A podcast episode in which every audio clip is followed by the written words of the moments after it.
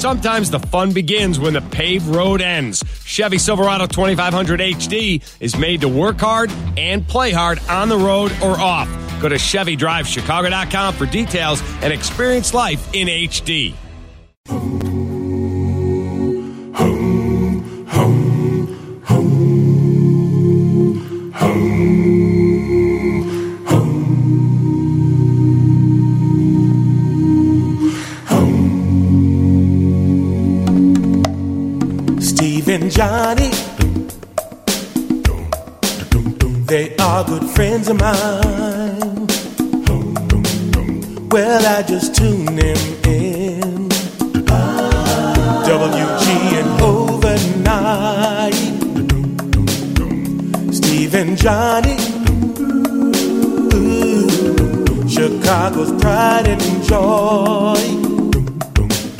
They give life after dark to enjoy. Yes, we enjoy.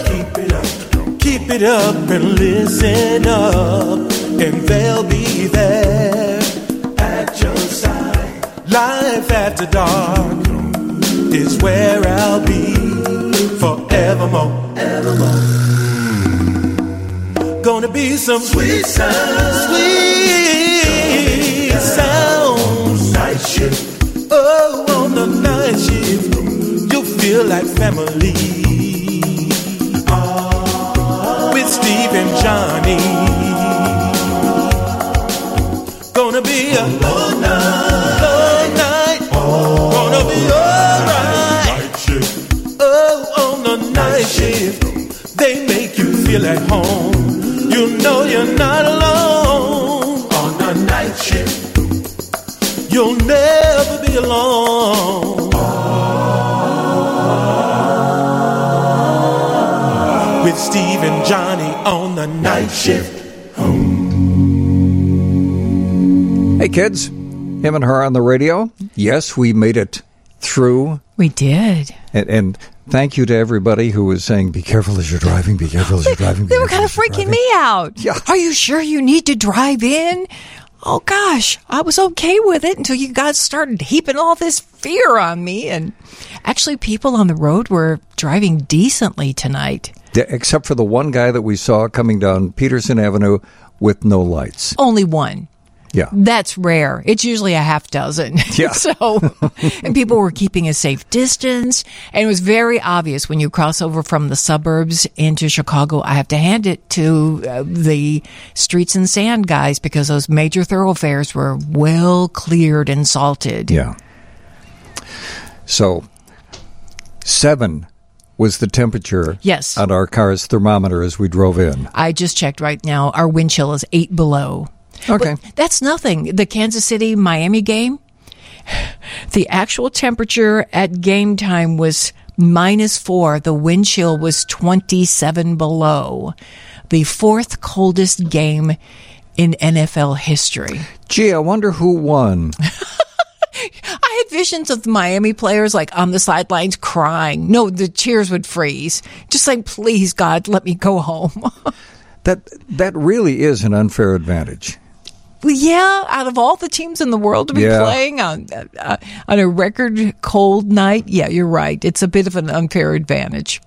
Well, in a couple of minutes, we're going to talk a little more sports, including that horrible audience reaction at the Bulls game yeah. last night. That yeah. was just blech. Yeah, blech is the, yeah. That's exactly what it was. Marc Carman's going to join us uh, in a few minutes. We're going to talk a little bit about that. Also, even though uh, last week we had Tom Appel on with us, because of the snowy, blowy, cold driving conditions, we're going to have Tom on with us uh, for a few minutes tonight to talk about winter driving. Yeah. And some stuff that a lot of people forget. Yes, yes. Bob Fukuda, the keeper of the big plug, is in the studio with us. Do you have a rear-wheel drive, front-wheel drive, or all-wheel drive vehicle? Front. Front-wheel drive. Because we've had the occasion to talk to people, and I had a conversation just the other day. We were at a funeral on Thursday talking with someone about mm. their car and whether or not it was front-wheel or rear-wheel drive, and they did not know. Mm-hmm. And I was like, you kind of need to find out, because when it snows a lot, your car drives differently if it's front-wheel or rear-wheel drive. And that reminds me of the of the friend of ours who is so proud. Oh, go ahead and say, the bank president. Yeah, he was. He was so proud of his new vehicle. He got a, it was a brand-new Chrysler three hundred. Very cool. Yeah, great-looking car. Oh, he couldn't all, wait to tell all us. All the bells and whistles. Yeah. Until he took it out in winter and realized, oh, this is rear-wheel drive, because he hadn't taken it for a test drive.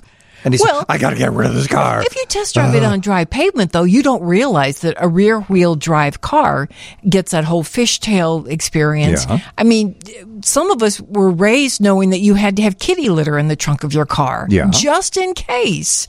Not only did it weigh down the trunk of the car, but when you got stuck, along with the throw rugs that you had in the trunk of the car, you could hopefully get out of that parking place. And because my dad worked at uh, Southworks, U S Steel Southworks on the south side, along with the kitty litter that was in the trunk of our car, yes, he had custom made. There were crosshatch, uh, basically steel.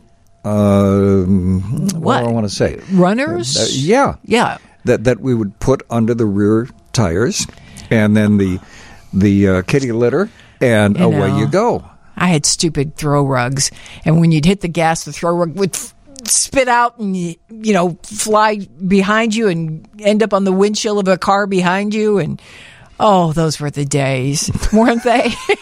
Those were. And guess what? We walked to school uphill, yeah, both, both directions. Ways. None of this taking the day off and, and none E-learning. Of that. Oh. Yes, hybrid yes. learning, right? Hey, Julian, he's the kid around here, so I don't want him to feel hey, like we're picking. I'm almost thirty. You're still the kid around yeah. here. You didn't gain anything. Yeah, a, yeah. You yeah. wallow in it, my friend. Go ahead. I shall sulk. Now, in your world, you said you got a lot of snow in the last few days, right? Oh, yeah. Yeah. My back is killing me from all the shoveling I've been really? doing. And it was heavy snow. And because you're the young one, you get to shovel. Lucky yeah. you. Luckily, I'm still in my twenties, so I can do it. Yeah. Oh, well, be careful, though, anyway. Yeah, yeah, you can do a number on your back, so that when you're our age, you'll be sitting here going, oh. And I know it's uh, the higher risk of heart attack, I hear. Yeah. Oh, yeah. Yeah, yeah. Very much so. Ron, did you do the uh, kitty litter in the trunk? I used to, yeah. I, I'm... I, I guess I don't anymore. I don't know why. I, because you have a front-wheel drive vehicle. That's why. You well, don't need it. Well, that that does help, you know. And I currently have a no-wheel drive. Well, yeah, right. That, that's true. The sandbags. I was talking with Brett, uh, our other engineer, and he said sandbags. We used to do sandbags.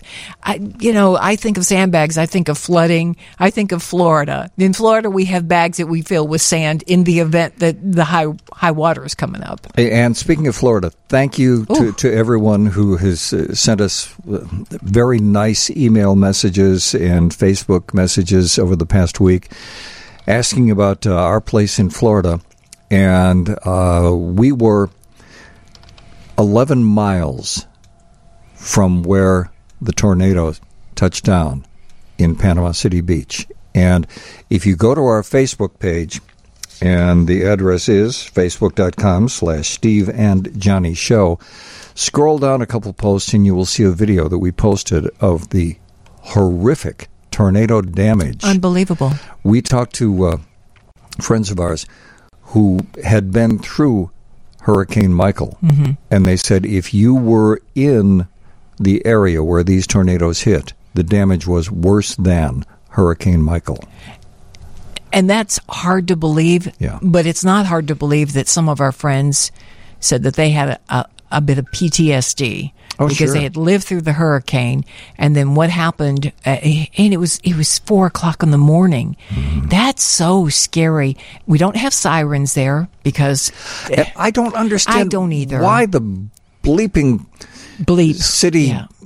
Because people. You're supposed to be uh, hooked up on your phone will go off. Well, not everybody has a smartphone, and, not, and, and it's hard to believe, but they you're don't. You're in an area that exists largely on tourist economy, which means you have a ton of people coming to your area that yeah. know nothing about your area.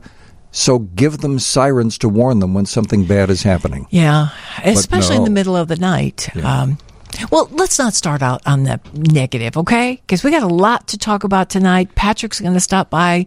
Uh, we are going to talk about a negative on Facebook, because yeah. I'm sure you all have received uh, posts that pop up in your feed. Oh, it looks like he died in the accident. Yeah, I, I or, can't believe uh, oh, it's a horrible, died, blah, blah, he's blah. gone. That's all scam. That's all a phishing th- technique that's very popular these days, and we're going to talk a little bit about that. Uh, by the way, we started out with a different theme song. I knew this would happen. People are like, well, well things aren't right. I do. I, And that, in the, that, that stormy weather. Yes, and I love that. Yeah. That is a take on the song Night Shift. Mm-hmm. Um, the song that people have come to know and love. Bob Young. Uses your name and then flips it with my name. Yeah. So a listener at an eight four seven area code says, so why does Mister King get top billing?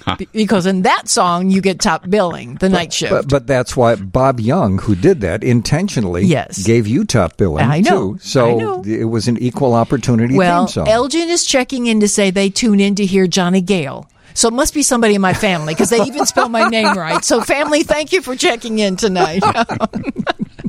We're going to take a quick break. We'll come right back here on W G N. Steve King and Johnnie Putman at W G N Radio. Yeah, cold as ice.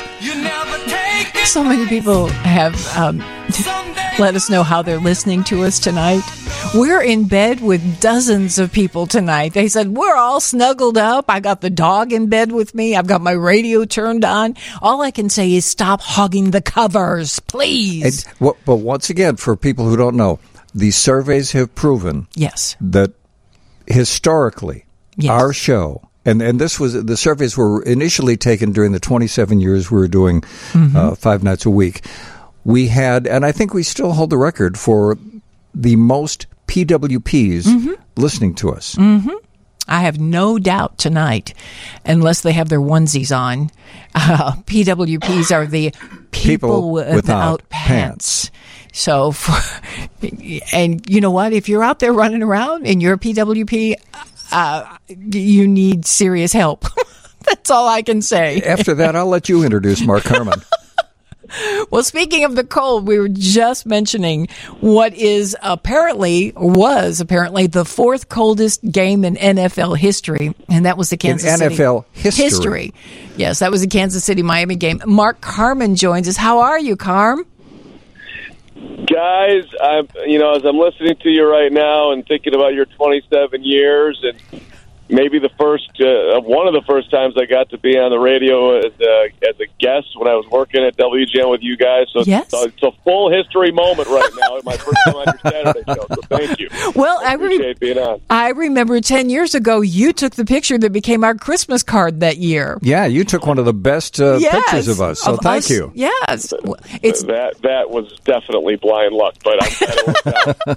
Well, it is always nice to have an excuse to catch up with you. Did you get to watch any of the K C game with, uh, I guess, a moment that is rarely seen in football? Patrick Mahomes had his helmet shattered during the game because of the cold. I can't even imagine yeah. what that feels like. It, it, it was a wild scene uh, in Kansas City, which is, you know, not, I mean, they're not used to that cold like we're used to the cold, right? But, yeah. Uh, And, and ticket prices were plummeting and all that. With the uh, the dinner party that I was at tonight, we had the discussion. What would, how much money would it take for you to sit out there, not paying to get in, but to be paid to sit out there for three hours in, you know, whatever it was, negative, what is it, negative twenty-seven wind chill, I think? Wind chill, yes. Yeah. Yeah, so, um, but, you know, that, this, the football fans are crazy. This is the breaking news.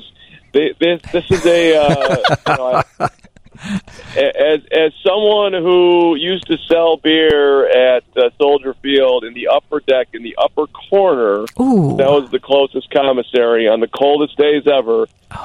They, you know, and you can't be at a colder place than Soldier Field than upper tank like that. And, and they were there, and they were drinking, and it was, you know, one degree. Wow. You did that? I did that. I did that. Um, you know, I... Well, it was. Uh, it's well, the only profession, Johnny, that I reached the pinnacle in. I mean, I rode from popcorn. Well, let me just say, if, if anyone ever questioned your manliness, I'm sorry, you got the calling card right now. Yeah. I'm I'm like, whoa, that's impressive. I, I, I, I did it for a lot of years, Cubs and Sox and, and wow. Soldier Field. It, if you were grinding in December. Because you have to get there early. Yeah. You're, you know, there's no easy way to get there. You're yeah. walking. You got your. I mean, it was, it was, it was. That was a grind to make yourself a couple extra dollars.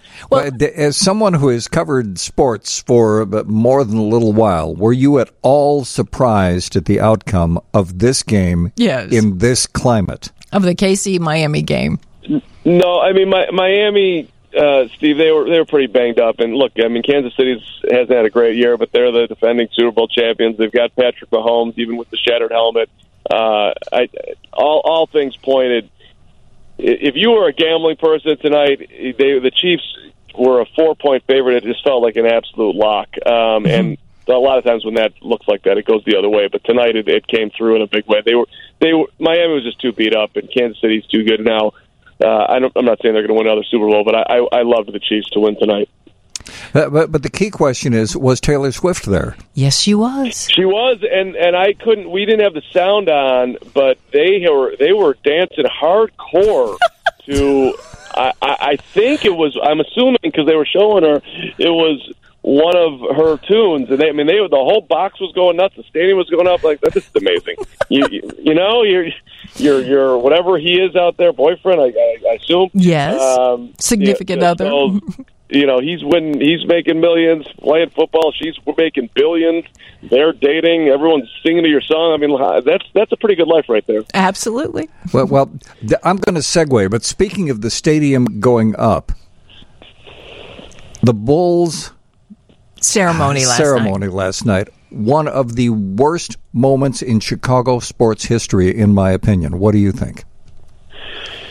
So, let let me be fully transparent here. I, you know, I'm I am a, you know, grew up. First sport in my family was basketball and and N B A basketball. Like I went to Bulls games before Michael was here. Like I, you know, for the old school old schoolers out there, I mean, uh, Reggie Theus, Orlando Lawrence, those guys, and then Jordan came. So I was a huge Jordan fan and a huge Bulls fan, and I I never was a fan of Jerry Krause because of the way he conducted himself, and he was always starving for uh, credit that, you know, he deserved some, but he didn't. I just I thought it was all crazy, and he and he was just not he was you know not great to a lot of people. Mm-hmm. So.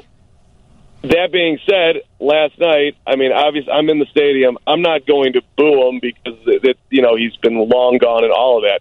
But the concept that anything other than he was getting booed, if you put him on the screen, was you know, you, you had to not know your own franchise. He was booed at ring ceremonies. He was booed at championships. He was never cheered at any celebration ever. So to put his widow out there and put him on the screen, it was so, if you had so said before, like, what do you think is going to happen? They're going to boo him. That's mm-hmm. what they've always done. They don't like him. They're not even going to be thinking about anything other than this visceral reaction to him.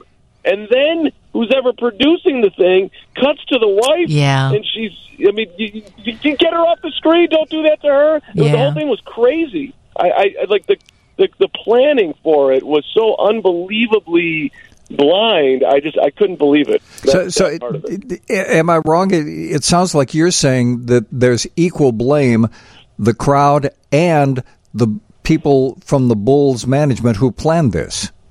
I, I would. I mean, and I'm in the minority here, Steve, but I would go even further. Like I don't blame the fans. Like that. It, it this is how they have felt. They've made it known. Like it's.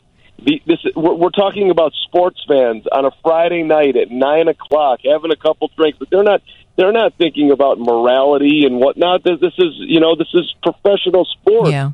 so you know it's just this is this is I mean we're not in the library. We're you know we're not in a in a, in a classroom. This is what's going to happen.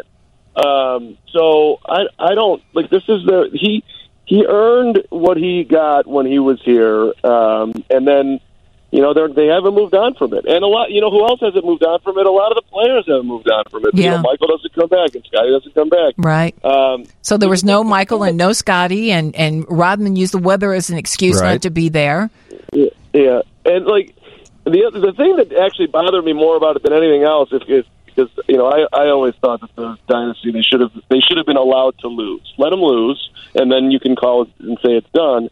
But the guy who has a, had a major impact in that in the dynasty ending was Phil Jackson. Mm-hmm. He, you know, mm-hmm. Jerry Reinsdorf went to him and said, you know, at the end, hey, man, do you want to stay? And he's like, I'm done. I'm out of here. And that ended it. Phil Jackson got the biggest applause of anyone last yeah. night, by mm-hmm. far. So it's like, it's like there's a missing part of history there with the fans that that, that kind of bugged me.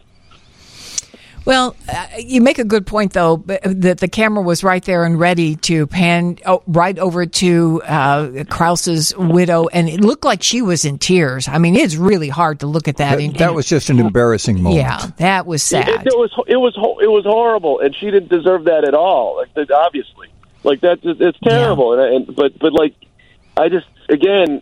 She should, like, there's no, you you can't, like, now you're all pointing at the fans. No, no, no, no, no. The, the organization has to have some level of foresight of what was going to happen. Mm-hmm. That should never, ever have been even remote. Like, who, I just, who, who? Who made that decision? What, we, what like, who, let's, this is how we're going to do this. We're going to show a big picture of Jerry Krause on the scoreboard, and then right after we do that, then we're going to cut to his yeah. wife. Yeah. Like, like if, you, if you're going to put her uh, up there, she is first. Like, yeah. You, you show her on the screen, and, and then, then go the to the picture. Representing yeah. the late Jerry Krause's wife, Thelma. And the people, it would have been a completely different reaction if yeah. they had done it like that.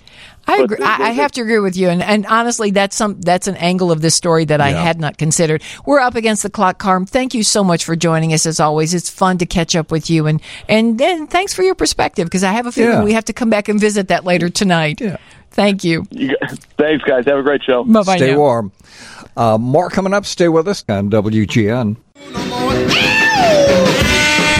and sliding and peeping and hiding out the windows as you're trying to get from point A to point B in this weather. Yep. Yeah, I know I'm stretching, but it was an excuse to play Little Richard, okay? That always warms you, doesn't yeah. it? Oh, from your head all the way down to your toes. It do, it do. Steve King and Johnnie Putman at W G N Radio. And I know we had Tom Appel on last week, mm-hmm. but with the advent of the snow, blowy, icy, windy, and, and seven-degree temperature on our thermometer as we were yeah. coming in tonight weather, we thought, you know, we should maybe talk a little bit about driving in this stuff. Mm-hmm. Because there's a whole lot of things I think we take for granted. We just get in the car, we put the key in it, and we hope that it, it kicks in and, you know, well, you can get where you're going. The, and as we were driving in tonight, I, I stated the obvious. Automobiles are a wonderful invention. I mean, I know. We left and it was so, so cold and so slippery, and I thought, you know, here we are. You had this this, this moment. You said, "Wow, we're, cars we're just sitting are so there. cool. It's it, it it's comfortable. the The temperature was good. You had an epiphany right there in the car. It was just like, and I didn't yeah. get hurt." It just it, and I think the way I said it to you, yeah, I, I get uh, global warming and climate stuff and all that. I understand that, but yes. cars are cool. Well, and on that note, we say, "Hey, Tom." I love cars. Tom Appel, for those of you who may not know, is the uh, publisher of Consumer Guide, and, and he's, uh, he's our he's, he's our nice car enough guy. to join us. Yes. So, Tom, as I said, we take a lot of things for granted. But if you really start talking to people about their cars, you realize that many of us are kind of ignorant about that big piece of machinery that we drive around. I think you would agree, right, Tom?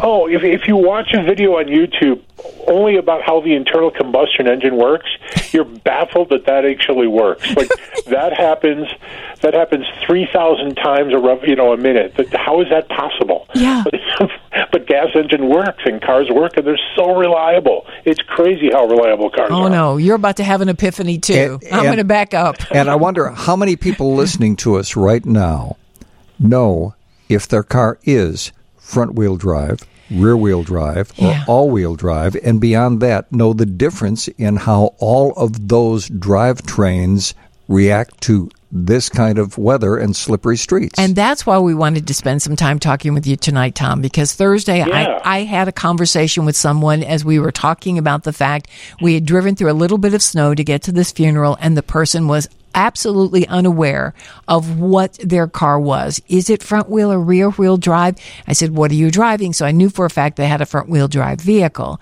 I think they would have known if they had a rear wheel drive just by the way it behaved in snow. But uh, what do we do? How do we educate folks about how you drive your car differently? Are most cars front wheel drive? Is that just the safest thing to say?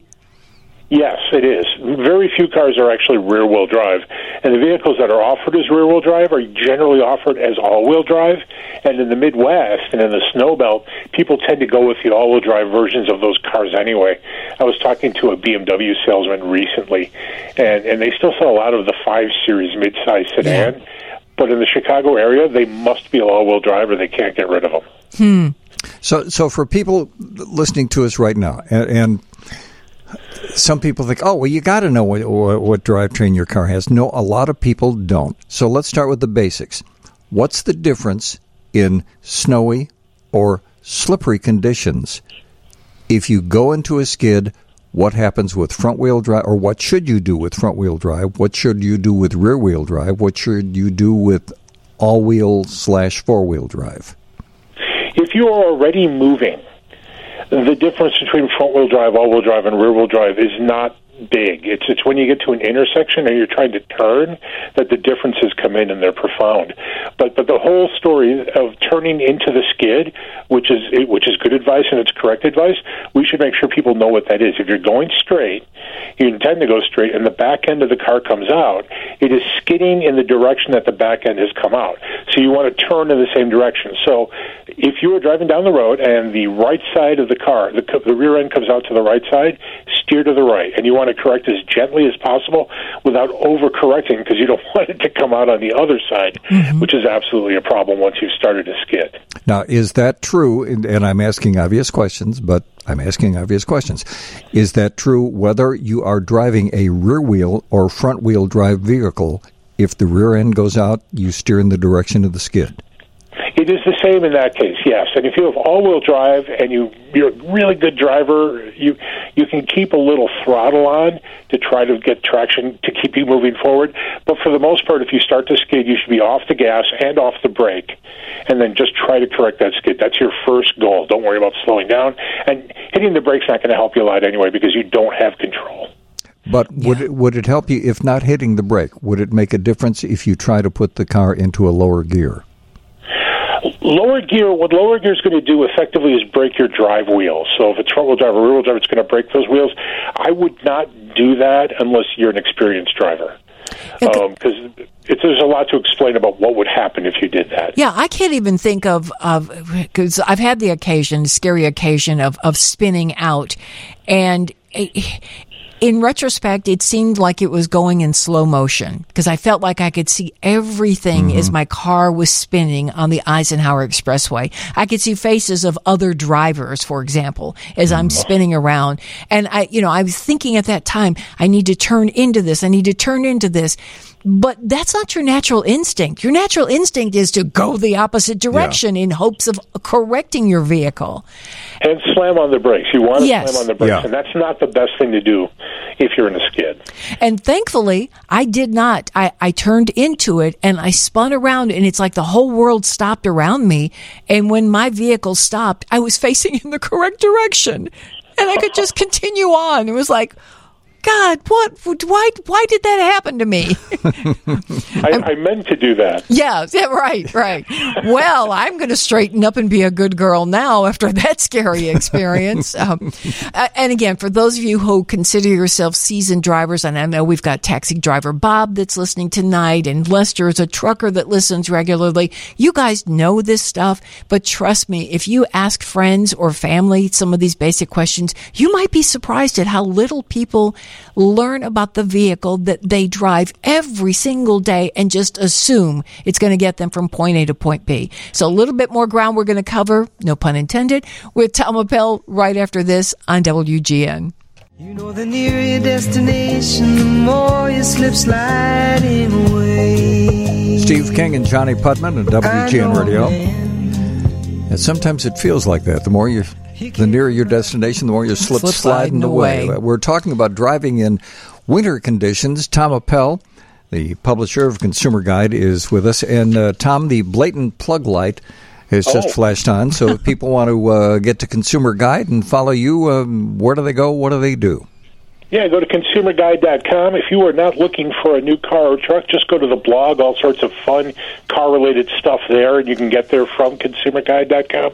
And the Car Stuff podcast is available anywhere you download podcasts. One of the things that, that I have been doing for years, and uh, even with more modern technology in cars, I continue to do, particularly in cold weather, start the car. Do not immediately start driving. I always give it about fifteen, thirty seconds until I hear the engine kind of cycle down, and, and that's an easy thing to do. Just use your ears, listen to the engine, it cycles down, the oil is uh, moving better, and your car hopefully will drive a little smoother. That's my mindset. What's yours? Yeah, and, and for years and years and years, we were all taught exactly that. You should let the car idle for a while before you drive it. When it gets cold, it's good for the engine. And there's a lot going on there that's true. But engines have changed, and oil has changed. And right now, the recommendation is, and I checked a couple sites today to confirm that these numbers are still good, about a minute mm-hmm. Mm-hmm. in really cold weather. Let it idle for about a minute, and you should be good. So by the time you've gotten into the car, put on your seatbelt, turn on W G N or my podcast, you're good to go. But the the idea that you should be in the house and let your car warm up for ten or fifteen minutes, no, you're wasting gas. You're uh, just warming up just, the inside yeah. of the car, so when you get in there, you're not cold. Yeah. Yeah, there's there's no practical reason to do that for the car's longevity. Um, it really doesn't need that anymore. Okay, is there an additive that we can buy that we can put in our gas tank that is going to make it um, more likely that the car will start when it's below zero? The, the problem used to be, right, that water would be in the gas. Mm-hmm. And, and and if you got gas, especially in the winter, that could clog the fuel line or it clog the injector, or not the injector, but the carburetor. You didn't want frozen ice chips in your in your gas. But the problem, the thing is now, is all the gas in Illinois is ten percent uh, ethanol. So no chance of water accumulating into the water because the ethanol will, will absorb that. Oh. So what we used to buy heat... If people probably remember that product. Mm-hmm. Yeah. It was like a buck a bottle when you got gas. It was a great thing to put it there in the winter. Totally practical, same thing to do back in the day. Totally unnecessary now. Then that explains an experience I had in Florida, because I took my dad's car in for an oil change, and I had a bottle of heat. And I said to the guy who did the oil change, could you put this in the car? And he said, I see you have an Illinois plate. And I said, yes. And he said, from Chicago. And I said, yes. And he said, I'm not going to put it in your car. And I said, why? And he said, because that's just not something you need. And I thought, well, that's foolish. Why aren't you doing what I told you to do? But now you explained it to me. Because we didn't need it. He was just, uh, I think it was just methanol. That's all it was, was a pint of methanol. Huh. That's interesting. Okay. Um, there's so many things we want to talk about. When you're looking at uh, cars that have to park outside in really cold weather, and I noticed this tonight when we pulled out of our garage, a lot of the vehicles on our block have their windshield wipers pointed up. Now, I never did that because I was afraid when I went to put them down, if it's below, or if it's cold, or God forbid, below zero, the wiper was going to break off. Is that the wisest thing to do when you're looking at incredibly cold temperatures and you're parked outside? It looks silly, but there's some logic to it, because basically you're, you're preserving the life of the blade, because the blade will freeze to the glass, and then when you rip it off, you're doing some damage to it. Not a lot, but it probably ages the blade more. The thing is that when you put the blade back down, you don't want to be using your, your wiper blades to clear the windshield if there's ice there, because you're just doing the you're just doing the same amount of damage. So you still have to clear the glass manually, but it can't hurt to do that. Speaking of clearing the glass, credit card, yes, no. Oh. Huh.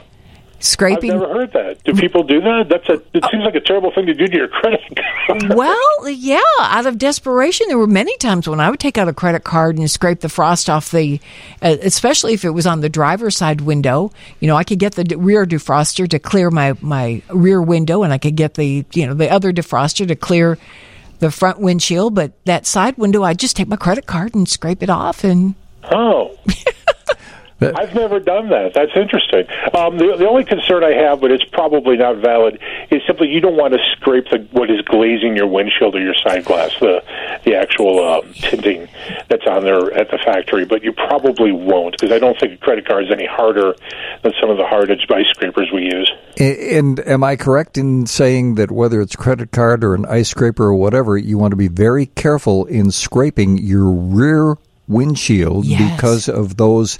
Um, those bars, uh, th- those what are they? Heat, something that kind of defrosts your rear windshield. Those lines. Uh, what's the technical term for those? I don't know. It's just a little grid of, of little tiny copper wires that, yeah, they just work like a heater does, like an electric blanket does, and they warm the glass. Not a lot, but enough to to, to clear the ice. And uh, I think that that is fairly carefully embedded in the glass. I don't think it would be too easy to damage them from the outside. How did my mother ruin a windshield? She did. uh, I, I'm sitting here trying to recall, because we had to have the whole windshield replaced because yeah. on a, it was she was parked outside and she did something, and it did it take the coating off the windshield? I think it did, and I think I, I, oh. that yeah. that's why I was asking that question, because yeah. I think it was the rear window, and she had no, no, no, no. This was the front windshield. Oh, you thinking yeah, of a different took, one? Yeah, she took the front windshield. She's, you know, if she was around, I wouldn't be saying these things because I would pay the price. So that's why we never let your mom near windshields. Well, yeah, that was one of those. We got in the car and everything was all smeared. The windshield was just, you couldn't clean it. You couldn't clear it. So it must have done something where it took that coating that Tom talked about and just yeah. kind of messed it but, up. But I'm also thinking of something with some car where the, the rear windshield had yeah. been scraped, and then the, those heating lines were never as effective after that. Oh. Now, we did have that story, and we talked about this on air, where moisture was getting into the windshield, and I don't know if that was just windshields that weren't, or not windshields, but the back glass, the rear yeah. glass, where where moisture was getting in there, and the heating elements was heating the water enough, and it expanded enough for the rear glass to explode. It oh. was a weird story, and it took us a couple of weeks to get to the bottom of it. Wow. That would be terrifying, too. Yeah. It would. I believe it was loud. I believe it was sudden, and, yeah, people probably don't need that headache. Wow. Well, speaking of things freezing up, I, because for years I had to park outside, and I always hated the fact that it was quite possible the door locks were going to freeze up. So if you have to park outside, is that little bottle of stuff that you scored in the lock, is is that, or do we not have to deal with that now that people call have... Call like Lockies or something. Basically, it's isopropyl alcohol. But if you have a key fob, that's the beauty of it. You don't have to worry about it, correct? Probably not. No, no. You, it's possible for the actual mechanism to freeze. So if you unlock the door and then you grab it, it might be frozen. They're a real easy thing to do. You can do this once a year. And then that's just to squeeze a little W D forty mm. right into mm-hmm. the lock itself. Mm-hmm. And if you open up the front door or any of the doors, you see where there's a pin sticking out, where where that lines up with on the door itself. On the door jambs the pin, on the door is a little slot. Squeeze a little W D forty in there. Oh. W D forty freezes at fifty degrees below zero. So it's a really effective lubricant. Either that or in really cold weather, uh, lick the handle with your tongue. Right. And then when your door won't close, be sure you have a roll of duct tape with you so you can duct tape your door closed. Because everybody should have W D forty and duct tape with them. Those are the only two things you need when you go to that island to live, right? Right, yeah. Tom, if you're super lucky to have a third thing, a Phillips screwdriver. Oh, yes. Okay. Only if you get a third thing. We want to spend a couple minutes and talk about tires. Can we take a break and come back and keep you for just a couple more minutes and talk about tire, tire pressure? Because I think there yeah. are people who get in their cars, and we'll do this on Monday morning, and maybe they got a digital readout, and it shows that the tire pressure is different than it was a week ago. Ago when the temperatures were in the thirties, and now you freak out about it. And do I run and get air in the tire? So, so stick around, or we're going to get tired with Tom. Yes, we are. Looking for a sunny day. Steve King and Johnnie Putman at W G N Radio. Man, I miss him. Mm-hmm. Eddie Rabbit. Mm-hmm. What a great talent. We were fortunate enough to become friends with Eddie. Uh, gone much too soon. I, I want to acknowledge that we're talking with Tom Appel, the publisher of Consumer Guide Automotive, talking about winter driving. And I want to acknowledge a a text came in from an eight four seven area code. This is a compliment, I think. Uh, eight four seven area code says, I hate to say it, but Mister King has a good point. We never scrape the rear window. I guess it is true. Even a blind squirrel finds a nut. What? what, what does that mean? Are you a blind squirrel? I think you're the blind squirrel in okay. that scenario. All right. Tom, you're wheezing. He has a great laugh. You know who he laughs like? He laughs oh, like that yes. that cartoon dog. The cartoon dog. Oh, no. Yes. Oh, what was the oh, cartoon dog? It oh, was the Looney had, Tunes cartoon he a, dog. He had a southern accent. Um, oh, gosh. Laugh again, Tom. I don't think I can do it uh, on call. No, it wasn't dastardly, no. No, no but you're no, close. You're, yeah. You're, you're very oh, close. People will know. They're shouting at their radio right now. um, yes. Max Armstrong laughed like that, too. Yes, he did. Oh, but he did it on purpose because it would always tickle me. Wasn't uh, Dudley Do... No. No, no. But, but, uh, Dudley Do-Right was a man. Yeah. He was a real man. um, speaking of critters... From three three one area code, honk your horn in cold weather to scare any animals from underneath your car. Absolutely true. Before starting yes. your car. Or as you walk out to the car, yes. tap the yes. hood of the car. Yes. Some squirrels are hiding under there. We took our car in one time to the, to the mechanic, and they popped the hood and said, come, you must see. There was a squirrel nest. It because was, this was a car that had been parked outside. It was our ninety-two Bonneville. It was always parked outside. There was literally a squirrel nest under wait, the hood. You're, you're, you're not selling it. The nest covered the entire engine. Well, there is it that. Took two guys yeah. to lift it out of the hood of the car, yeah. out from under the hood. It was unbelievable. Uh, that same texter, though, at three three one area code said, is it better to put in higher ethanol level gas in the winter months, Tom? No, the ten percent that's in the fuel as we get it is way more than we need. If you think about, like, the old bottles of heat, they were one pint. That would make up, like, less than one percent of a sixteen-gallon gas tank, and that was generally sufficient. So ah. we have way more ethanol now in the gas than we need. Okay, we want to talk tires. So you uh-huh. get in your car, and it's below zero, and you've got a digital readout on your dash, and it tells you that your tire pressure is low. Is that unusual with... really low temperatures, cold temperatures? Is it something to worry about? What's your take on all that? So this is what happens, and it gets very bad when what we're experiencing right now happens, a big temperature change very quickly. So a lot of people, a lot of people listening right now are going to see their tire pressure lights, their T P M S lights uh, come on in the morning tomorrow or later this week. If you drive for a while...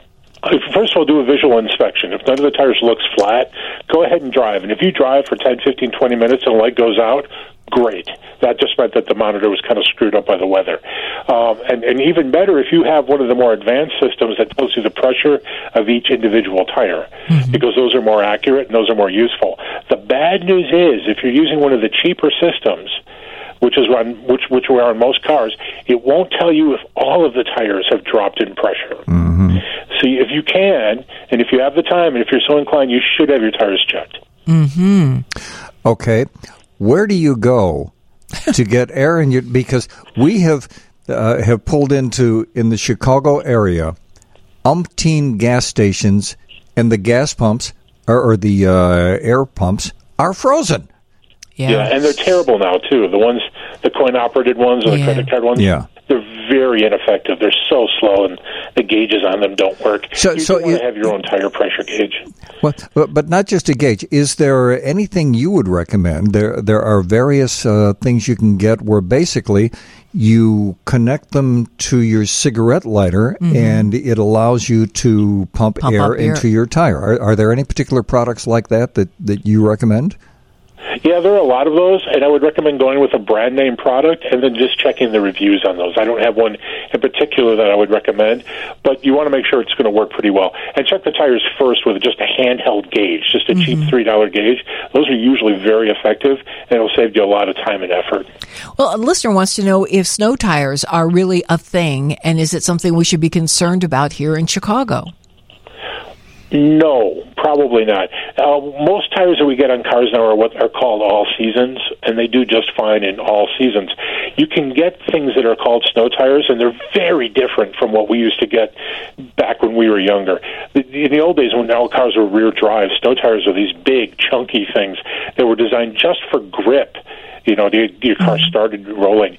Now they're they're much better. Uh, they're entirely different things. They, they, you can keep them on your car uh, during the entire winter season. They work like regular tires, but they bite in snow just a little bit better, and they don't. And they're not as hard. They're a little bit softer, so that they, they grip better when things are cold. The bad news is, is they wear very quickly, and they're very very expensive. Hmm. A good point from an eight seven two area code. How many in the listening audience check the tire pressure in their spare tire, which is what you should do at least twice a year? You know what? It wasn't in my notes, so I forgot too. Yeah. That's a great point. You absolutely want to do that. That's a very good tip. And another one said, and, and Steve, we uh, kind of use this as a rule of thumb, a half tank is an empty tank. Yeah, absolutely. The listener says you should have absolutely. your tank filled just in case. Yeah, the, in this weather, uh, I absolutely treat a half tank as an empty tank. An empty tank, tank yes. And, and then if your car is rear-wheel drive, a tank of gas is a little bit like throwing kitty litter in the trunk for rear-wheel drive cars, because that weight is in back over the rear axle. And and Pete from Sauk Village said, funny, I'm listening to you, and I have a trunk filled with kitty litter. It's not to weight down my Subaru, it's for my kittens. Okay. Uh, best way... particularly with how how cars have changed and the locations of batteries have changed, how do you check your battery to make sure your battery is okay in this weather? You know what? I, I checked a bunch of things today when because you guys had alerted me that, that the question was coming up. There is no good way for an individual to check a battery anymore, unfortunately, unless you actually have a voltmeter and know what you're doing. Um, there's nothing to add. There's no you don't add water anymore. There's not a lot of visual cues unless your battery is covered with white crud. That's bad. Uh, but yeah. For the most part, if your if your battery is three or four years old and you know there's bad weather coming, it's a good time to replace it. Mm-hmm. New car batteries tend to only last about three years, and they don't last as long as they used to because there is so much electronic stuff on cars now. So a really good rule of thumb is before you hit your, right after your third winter, probably replace that battery. I wonder how many people listening to us right now have no clue uh, about something you just mentioned, and I can remember this so clearly. When I first started driving, my dad showed me how to put water in the battery. Yeah, yeah. We did. When I worked at a service station, we had a little canister that was specifically for that. Yeah. Mm. And that was a bigger deal in the summer. He was really bad on batteries. Yeah. Interesting. Johnny, did you ever do that? No, I'm looking at you like, why would you do that? Yeah, that, that was a thing. Hmm. Uh, eight four seven area code says at Toohey and Western, there's a gas station that will put air in your tires twenty-four hours a day. That's well, nice. That, yeah. Toohey and Western? That's good to know, yeah. If you live anywhere in the Chicago area, you should take care of your air pressure and your oil and, of course, your gas. That's from a seven seven three. And that's specifically why we're doing this segment of the show tonight, is just to remind people of things that we tend to take for granted. A seven oh eight area code, another comment regarding scraping your back window. Do not scrape if you had the heat turned on on your back window. Hmm. Oh, that's interesting. I wonder, what uh, would, I don't know what why, the, and why would you need to would, scrape it if you had your heat on? Because I would think that would take care of any buildup. And please, people, clear your car off. Don't drive around yeah. with just a peephole. I mean, you should and, be pulled and, over and, and have your license taken away. And also, as long as we're we're haranguing, uh, before you uh, start driving, don't just clear your windows. Clear your roof, because yeah. that snow on your roof is going to blow on your back window. Yep. You're not going to be able to see the person who's driving on your bumper. Yep. Yep. Um, and don't drive on the bumper. six three zero area code says, I disagree about snow tires. They cut your stopping distance greatly. A separate set of snow tires and wheels will last you about five years and cost about one thousand dollars or less for a set for most cars. Not to mention all the headaches from an accident, the safety factor for your family and the kids. I'm an amateur sports car driver. I do work for a race shop in season. I rallied on Lake uh, on Lake in lakes in Wisconsin. I'm cringing at that information. Well, that is that is exactly the kind of guy that would have those tires. Someone who works at a speed shop. Yes, I mean, they work wonderfully, but it's a lot of work. And the thing that you have to do, too, is when you have the tires swapped out, you need a separate set of rims, and then you need a place to put them. And most people don't want to deal with that. But he's right. They're very effective. And uh, pickup trucks, we didn't mention them because many of them, uh, in fact, are rear-wheel drive. Uh, this mm-hmm. listener says, I drive a pickup truck every time I have my oil changed. I always have them crank down the spare tires. So for everybody who's driving these S U Vs, you need to have your entire spare mechanism cra- cranked down and cranked up two or three times. Please share this information. Well, that's a good point because you don't want to be out in freezing cold temperatures and realize it's frozen in place. And you can't get that spare tire down, right? That's a good point. I yeah. never thought of that, I, so, so thank you. That, but yeah, yeah, for people who don't understand how that works, yeah, it's it's literally hanging there in the back of the car under the bed, and it can be difficult to get to, I guess, if things rust up. And finally, the really important question we had tonight was Tom's laughing like what cartoon character? Yes. That cartoon character, many listeners have told us, his name was Muttley. Muttley? Muttley. There you go. There's Muttley. Ju- Julian, you, you, way, way you, ahead of you. Way you, ahead of you. Oh, okay, yeah. Oh, ladies and gentlemen, really? yeah, we, we need Muttley. Ladies and gentlemen, Muttley from Dastardly and Muttley. That's Tom! That's him! Oh, no. Oh. I've had that for a while. Now Tom's faking his laugh. He just wants to sound like Mother. Yeah. So now he's giving us a guttural laugh. And now that I think of it, we've never seen Tom and Muttley at the same place at the same time. Tom, who enjoys classic television, will be looking for Muttley. I'm going to YouTube right after this call. Oh, thank you, Tom, for your time. By, by the way, uh, Tom, we're going to be talking with you, uh, officially talking with you next week in the, in your regular uh, automotive uh, guise, uh, not just talking about uh, winter driving. But you realize okay. you have one week to finish your assignment. Do you remember what the assignment was? Oh, man. No, I had two assignments. There was a movie I had to see. Yes, that, that, that's the to that's, get off of, of Twitter. Oh, that's right. You had two things you have to do before next week. Uh, but but but the key thing is you need to watch Sunset. Sunset. James yes. Garner. Okay. Yes. Bruce Willis. And make that Sunset. Three. You need to go look up Muttley. Muttley, I can do. Sunset, I can probably do. The Twitter thing is more difficult. Oh. All right. Okay. Meantime, people can find you at. consumer guide dot com. Thank you, Tom, as always. Appreciate your help. Enjoy the cold. Bye-bye. More with Muttley next week and more with us coming up. I still remember when you used to be Steve King and Johnnie Putman at W G N Radio. Why is it every time we play that now, I think of playing Shout at Popple's Tropicana, one forty-four forty-four South Indiana in Riverdale. Back in the day, with I'm, the stereos. I'm still thinking about one forty-four forty-four. Yeah. Five digits. It's always thrown me because I want to yeah. say fourteen thousand four hundred forty-four. You but can say that if you choose. Yeah, but that that proves I'm a North Sider when I say it that yes. way. Yep. Yeah, I understand. Yep. Okay. Uh, this is the segment of the show that we shout out to those of you who've let us know where you are tuned in. And we thank you all for tuning in. And let us start with a young lady in Algonquin. And her name is? Stacy. Stacy. That's a little scary. Stacy? That's even scarier, so stop. You're going to freak her out. Stacy in Algonquin. And that's just a little thing we've got going on because last week Stacy suggested that she would never listen to us again if we didn't say her name on the radio. So that was for her. Now, who was that? Was that Stacy? That's right. Uh, Gary. Hey, let me let me give it a little more of a, a U S thirty drag strip. Stacy. Ooh. Okay. okay. Now she just jumped out of bed. Yep. Thank you, Steve. uh, Gary in River Grove and Seal is tuned in, and Carol Summers and Deb Scott. And Bobby Danos is our buddy in Sandwich, Illinois, and Donna Youngheim. And Don is in Kalamazoo.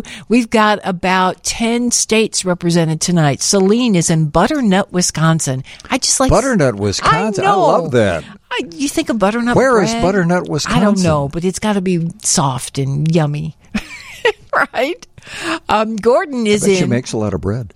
Gordon is in Flowery Branch, Georgia, and he tunes in regularly because he knows I have a hard time saying Flowery Branch, Georgia. He's probably in Chicago, and he just does yeah, that to yank just... my chain, right? Uh, I mentioned earlier, taxi cab uh, driver Bob is tuned mm-hmm. in and driving through Lake County. Rich, one of the um, twins, uh, Rich Wade, is in Troy, Missouri. Also, um, let me move over to here. Oh, Wally's in Pinehurst, North Carolina, tuned in.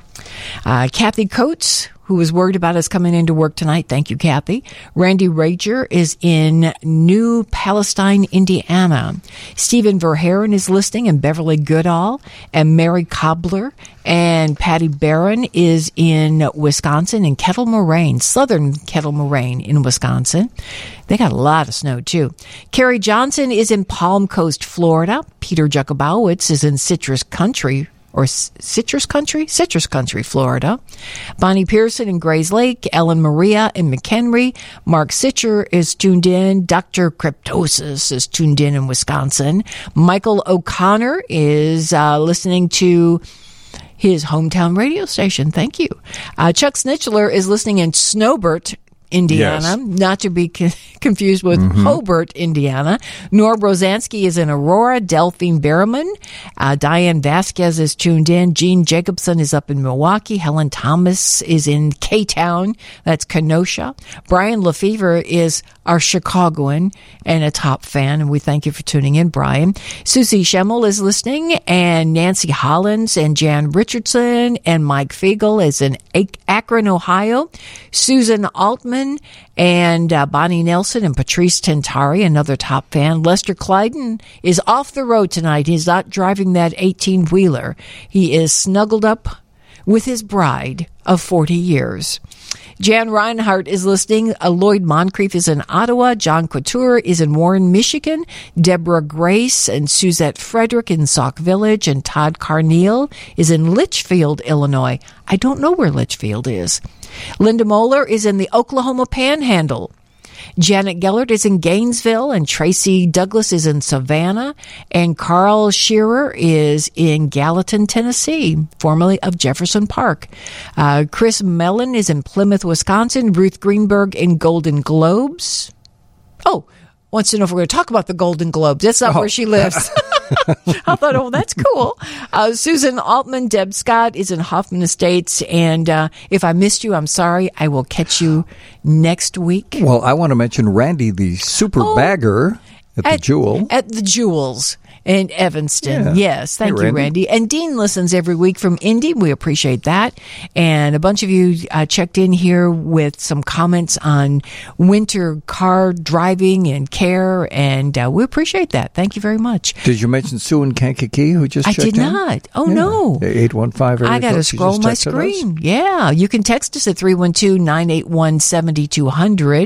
A bunch of Muttley people text in. Thank you for that, too, for helping us out. And uh, boy, our life on the radio changed drastically when we started receiving text messages live on the air. Because sometimes I can just come across as sounding halfway smart. Because you people fill in all the blanks for yeah, me. Really. I really appreciate that. And Lord knows we have a lot of blanks to be filled in. Yeah. Sometimes we say we've got two brains and we can finish one sentence because mm-hmm. uh, we look at each other like, help me. What, what word am I looking for? By the way, some people uh, uh, texting and asking about uh, the address to our blog. And we would love it if you would uh, follow mm-hmm. our blog and subscribe to it. It doesn't cost anything, and we will only, we never spam you.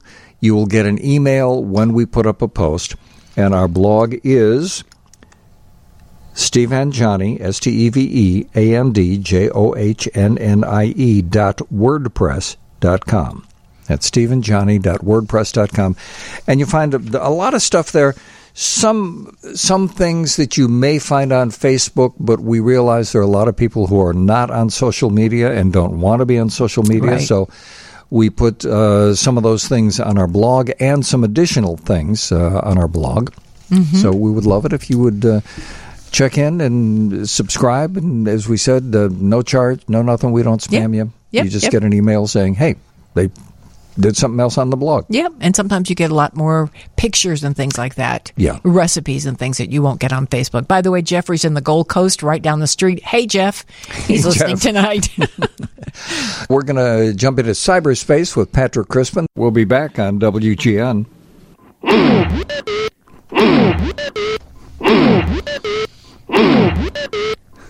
Stop it. Stop it now. Julian, stop it. Steve King and Johnny Putman at W G N Radio. It's not my show. I can't do anything. See, it is your show. See, see I'm always looking for, for new ways. By the way, we're going to be talking computers with, with Patrick Crispen. This actually is a, quote, song? Yeah, it's called Computer Rock. By Beck? By Beck. Yikes. It's a rock. And it's a computer. It's Computer Rock. Yeah, it's a rock. It makes me want to throw a rock. Patrick, have you ever heard that? Yikes. I have not. Do you ever want to hear it again? Because if you cast your vote, it would be three to one. I would prefer not to. But thank, thank you. you. Thank you. So now it's three to one. No more Computer I, Rock. I love it. I, uh, I hey, think whoa, it is. Whoa, whoa. I'm on Steve's side here. Oh, please. Yes. Yes. Oh. Oh, hi, Patrick. Patrick, by, by the way, uh, this is, uh, for those of you who may not know, Patrick Crispen, the Director of Educational Technology, Keck School of Medicine at U S C. And when we last talked on the radio with Patrick, he was in the studio with us. Uh, Patrick, you may want to share this with Christine. Did you hear the uh, the current temperatures? Yes. Yes, we did. And, uh, at we O'Hare, the going... current temperature is two. By way of comparison, it's forty-eight right now in Los Angeles. Well, so, that's chilly, uh, though. That is. It is cold for Los Angeles, but it'll be sixty-one tomorrow. So and sunny. and sunny. It'll be dreary and a wind chill of twenty-seven below here. Yeah. But, you know, hey, yeah. we have snow that we can crunch around in, too. All exactly. right. There are some important things we need to talk to you about tonight. One of them Absolutely. is something that we've experienced. I suspect you, maybe you haven't, but everyone you know has experienced these crazy posts that come up in your Facebook feed. And uh, I want to jump in and say I first experienced it from a friend of mine. This is a uh, a woman who I, I used to work with years ago. She was part of a singing group that I, I worked with. And all of a sudden, in her feed, uh, this message comes up saying, on Facebook, it says, I can't believe he's gone. And my first instinct is, oh, who? And then I quickly did a, a double take and thought, wait a minute. Mm-hmm. And sure enough, a little later... Uh, Janice, that was her name, she sends a message saying, do not click on that. Uh, it, it's not me. Somehow her account was, was hacked and, and or compromised. Compromised. Or, and yeah. a lot of people have been getting this. And I, it's been coming up, I want to say at least, oh, I, get, I want to say about ten or fifteen in the past day. Yes, yes. And I, it started last week for me, and it's the just, I called it the just died post. Now, Patrick, are you are you familiar with what we're talking about? Because I, I don't think the way your Facebook page works, you would get these things in your feed, right? I don't get the, them in my feed, but I've locked down my Facebook feed a lot. But yes, I am I am absolutely aware of this. At sort of the thirty-five thousand foot view, threat actors are always looking to trick you. They're always trying to get information from you or to have you hurt yourself or hurt your computer. And what they're looking for are either your username and passwords or your banking and credit card information. And they're going to try to get you to do things that kind of like are through so, what they call social engineering. And this could be fake logins, fake shopping sites, or even like real donation pages where you think you're making a da- donation, you put in your credit card information, and it turns out mm. you're giving your credit card information to a scammer. This just died in an accident sort of class of scams that's going on mm-hmm. on Facebook right now. This is a phishing example. What's going on is when you click on that link, and it's really get there to get your attention, you see it as like, oh, no, who is this? Or, oh, this is terrible. It's tragic. I've got to interact with this. So that's the first hook. They're, it, what's happening in this case is they're being taken to a Facebook login page. And it looks like a Facebook login page, and it's identical to a Facebook login page, but it's not a Facebook login page.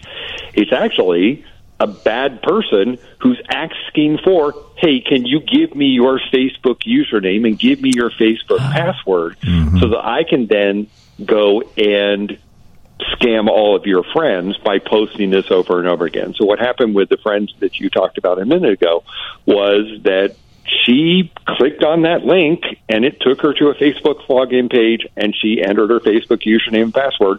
But it wasn't Facebook that was asking for it. It was the bad guy.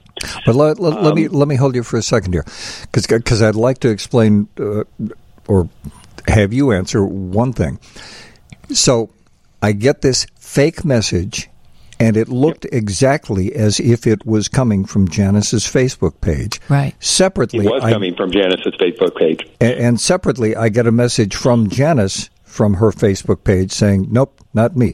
So how is this work? So it's it's not spoofing her page. It is actually, even though she still has control over her page, it also has control over her page, and that's how both of them can send me messages?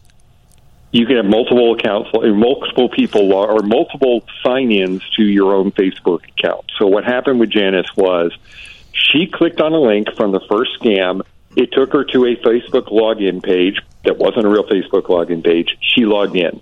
The Facebook scammers now have her username and password. She's still in the Facebook system, so she's posting things, but they go in on their computer. They log in as well, and you know that you can log into Facebook on multiple computers, right. and they start posting things as well. And she's going, wait a minute, I'm not the person posting this. And it's like, from Facebook's perspective, it is, yeah, Janice, it's you posting this. It wow. has your username and password.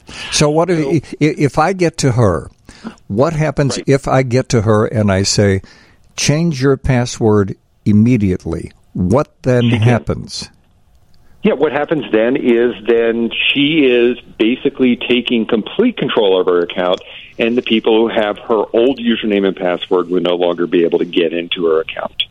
Now, in some cases, it's even worse.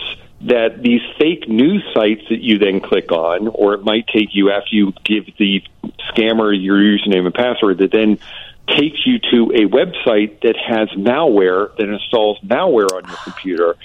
And with this malware, they can get, then get more information, not just your Facebook username and password, but then your photos, your passwords, confidential documents stored on your computer. It's pretty nefarious. Um, this has been f- passing around on Facebook, on Facebook Messenger. It can appear as a text. It can appear as an email. But what's happening is, again, you get this message. It's compelling. You want to click on it. It's yeah. like, oh, mm-hmm. no, who's who's died? You know, they're, they're no longer with us. Oh, no, this is terrible. I'm going to click on this thing. And you go to a page, oh, darn, I got logged out. I Damn, yeah. okay, fine. Here, there's my username and password. Now, now tell me who died. But you're not actually checking that it's not Facebook you're giving the information to. It's the bad guys. And it's so and once sneaky. They get it, they, they, they, it's not kicking you out on your computer. Right. It's basically giving someone else access to your Facebook account. And it's so sneaky because it looks legitimate, because the link that they have posted under the look who died or can you believe he's gone, it looks like a news site. where you're going to yep. click and you're mm-hmm. going to get the details about that fifteen-car yeah. accident or that roller coaster that collapsed or whatever tragedy they're trying to hook you with. And isn't this also a very sneaky way around two-factor authentication? Because if you have your Facebook account set up with two-factor authentication, okay, good, and you should do that. But right. if you have that, and then you click on one of these things, you have given them access to your account. Uh, no, or you, you haven't. You, oh. you, you have. The thing is, two-factor authentication provides you yet another level of protection.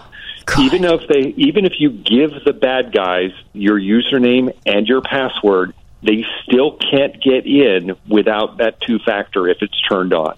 Okay, I wanted you to clarify that. Willing to bet with Janice, Janice didn't turn two-factor on. So what happened was they got her username and password. She didn't have two-factor on, so when they tried to log in, it says, okay, well, there's a username, there's a password. Facebook didn't ask, okay, give me the give me the second factor, and they were able to get in. If you turn on two-factor authentication, and this is not just true on Facebook, this is true on almost every device out there, um, you are going to be much better protected from scams like this. So, and I really wanted you to explain this, because what I'm going to do now is I'm going to get to her and I'm going to say, A, yep.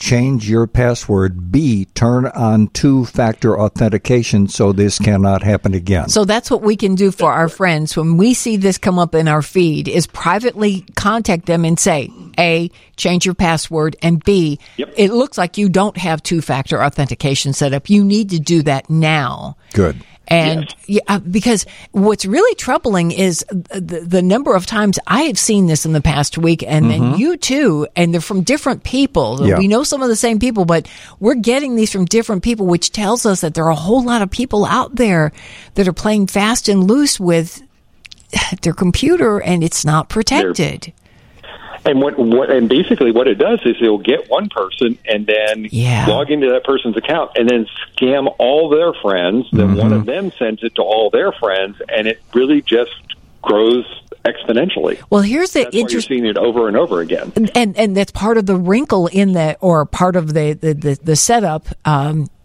their their M O is they include that person that you know, and then eight yep. or ten other people yep. are are yep. are yep. cited in the original post. So you're thinking, well, I know all those people, so this must be legitimate. Yeah, and then here's a news story that I can click on, and wow. Okay, Patrick. Oh, I'm going to come back and, and ask you, spe- uh, I'm going to stay on this subject because we had so many people when we promoted that we would talk about this tonight. So many people said, please explain this to us. When you, you t- take control of your computer, we should run a virus scan to see yep. if there's something on our computer. But let's talk a little bit about the fact that many of us are accessing these sites with our phone. And if we have to be concerned about checking for viruses and things like that with our phone.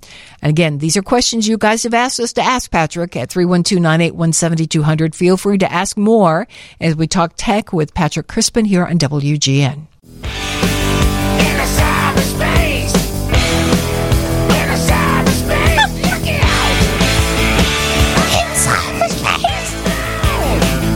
Stupid.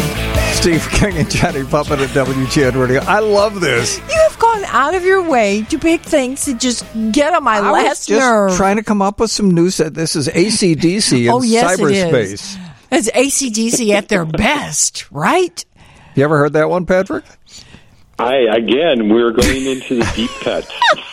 He sounds like it, it, he stepped on a cat's tail. Ah, cyberspace. Yeah, well, that's A C D C. That was oh. pretty good, by the way. Oh, I love that. What, my my, my yeah. imitation? Yeah, it was good. Yeah. so, wow. so you have a second career. Wow, that's bad. Yikes. I love it. That rocks. Is that, you, I love oh, the riff. Stop it. Stop. No, stop, seriously. Stop. No, you're I pushing lo- it. You're pushing I it. I love that. Oh, golly. Okay, back to the serious stuff. Cyberspace. Patrick, when you get these ridiculous, uh. scammy posts that pop up in your Facebook feed, obviously we want to take a breath and we want to yeah. back away, and we don't want to click on yeah. any links. But let's say we get caught up in the moment because we heard that a friend was in an accident. Now we think these are the details to that accident. So right. you click, ah, immediately right. we close out the page. Immediately we change our Facebook password and definitely set up two-factor authentication.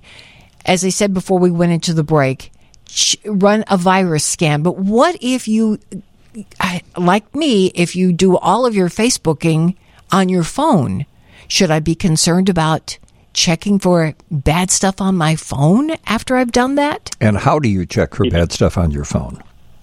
If you have an iOS device, an iPhone, no, you don't have to worry about it. There, there's no known viruses that you or malware that you need to know of. Uh, the iPhone is locked out. If you have an Android phone, maybe. And in that case, a good antivirus program that runs specifically on Android is something to think about. There's Bitdefender Total Security, Norton three sixty, McAfee Total Protection. There's a bunch of them that are available out there.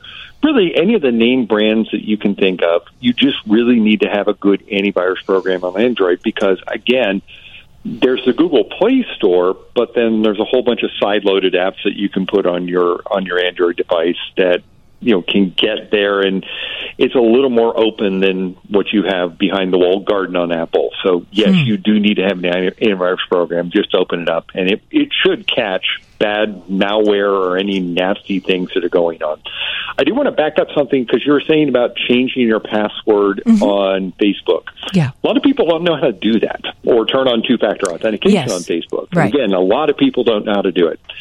Facebook buries it in a web page that really sounds like a typo, but it isn't. It's accounts, that's plural, A C C O U N T S, center, C E N T E R, dot Facebook dot com. So it's not account center, but accounts center dot Facebook dot com. You go to account center dot Facebook dot com and then click on password and security. You'll see a place there for you to both change your password and to turn, turn on two-factor authentication. You really only need to change your password if, one, you've got a weak password or you've got a password that's been reused on multiple web pages. You need to have a unique web password here. Uh, or if you fell for a scam and you actually, oh, well, darn, Facebook logged me out. I better enter my username and password again. Mm. You need to go and change your password. Mm-hmm. Nancy said, can we just close the loop on this before Patrick moves on to something else and tell us about how to turn on two-factor security? So, Nancy, thank you for asking that, and, and thank you, Patrick, for addressing it. I know we've talked about it a number of times, but if you take nothing from the show and you do use Facebook, please, please do that. Turn on two-factor. Yeah. yeah. Any social media site. By and, the way, when you first told me about the, about this, and mm-hmm. it, it's the just died in an accident, or I've also heard this as the he's gone scam. Yes. And I yep. first thought was, he's gone, and it's like, oh, wait a minute, are we talking about Nick Saban? Oh, oh. I'm an Alabama fan. I'm sorry, yeah. Yes. We're heartbroken about this. And, I know you are. And, Patrick, Taylor I... DeBoer, I think he's going to do good, but okay, fine. I'm going to go back to when uh, when Patrick was was here a couple weeks ago. We're sitting, we're watching the game, and after the game, I turned to Patrick and I said, "Patrick, do you think Saban's going to be back next year?" I, I, for some reason, for the first time, I had a feeling he was not going to be back. Yeah, well, I, and I, it's been an amazing run. Again, I was oh yeah, uh, I. I graduated in Alabama back when we had terrible coaches, um, you know, the three Mikes, including one Mike who got fired before the season started um, and never actually coached a game. Um, and, and, you know, this has been an amazing run. I'm looking forward to seeing it. I also, I think that the Kirby Smart, I'm, I'm glad he landed on his feet at Georgia. I think Georgia's going to be a just dominant going forward. Uh, just, just before we break for news, uh, Gabe, you want to jump in on this? Were you surprised at Nick Saban saying bye-bye? I, you know what, I, I was to some degree, but, you know, he talked about age. And, you know, yeah. lately he's also been kind of railing against the whole name, image, and likeness thing. He was never really a big fan of it. He also, you know, he also is not a big fan of the transfer portal and how easy it is for student yeah. athletes to, uh, you know, to, to just basically pack up and go when they feel like it. It's like it's like the equivalent of college football free agency. But, you know, the the game was headed this way for a long time. I, I at least I think so. Um, but, you know, the, filling those shoes is going to be uh, uh, very hard. It's because impossible. Right. And it's just like you said, you take a look at the coaches of the past, because I remember Alabama in the nineties and, and in the early portion of the two thousands wasn't, you know, they were they were like the six, seven, eight win team that would get like a second tier bowl game yeah. and and, and yeah. everything of that nature. So um, that definitely. Um, that, uh, def- and I, I know I read a report that they were they were probably going to get Washington's coach to take the job, yep. so that'll certainly be a tall task for him. Although, well, you know, anybody following Saban, yeah, is, true, is yeah. is going to. And I predict that Saban's going to run for office, and he'll be the governor of Alabama. Well, that could happen, and people will just bow down to him, right, Patrick? he, I, I think he he has enough money and enough Mercedes dealerships, and I think he's going to. Hopefully go off into the sunset. Yeah, he does. And Affleck. Yeah. oh. Exactly, Affleck. And he's and I I'm going to make a prediction. Mm-hmm. He is going to be on College Game Day as an analyst. I guarantee oh, it. Absolutely. Oh, sure. Yeah, yeah. That, that's going to happen. And that's good money, too. Yeah. Okay, uh, we got a break. When we come back, I've, I've been, you may have noticed, I'm playing some different computer bumps. Yeah, oh, yeah. But I'm going to tell you what we're going to do, and, and I think you'll find this interesting, Patrick, when we come back after the news. Sheryl Crow has a new song out called Evolution. It's all about A I. And we're going to come back with a little bit of that. Somewhere we will find deep in the heart of humankind. I held my baby as the sun came up. Steve King and Johnnie Putman at W G N Radio. At Sheryl Crow, her new song is called Evolution, and it's all about artificial intelligence. Mm-hmm. It's a really interesting song. Sometime, sometime we'll play the whole thing. She gave an interview uh, to Rolling Stone the other day, and she said, uh, Stephen Hawking worried that A I would replace humans. As a mom, I want to leave a better world for my children, a healthier planet. Is A I going to be a, a benevolent partner in these goals or not? It's unsettling, and this song deals with those anxieties that I'm dealing with.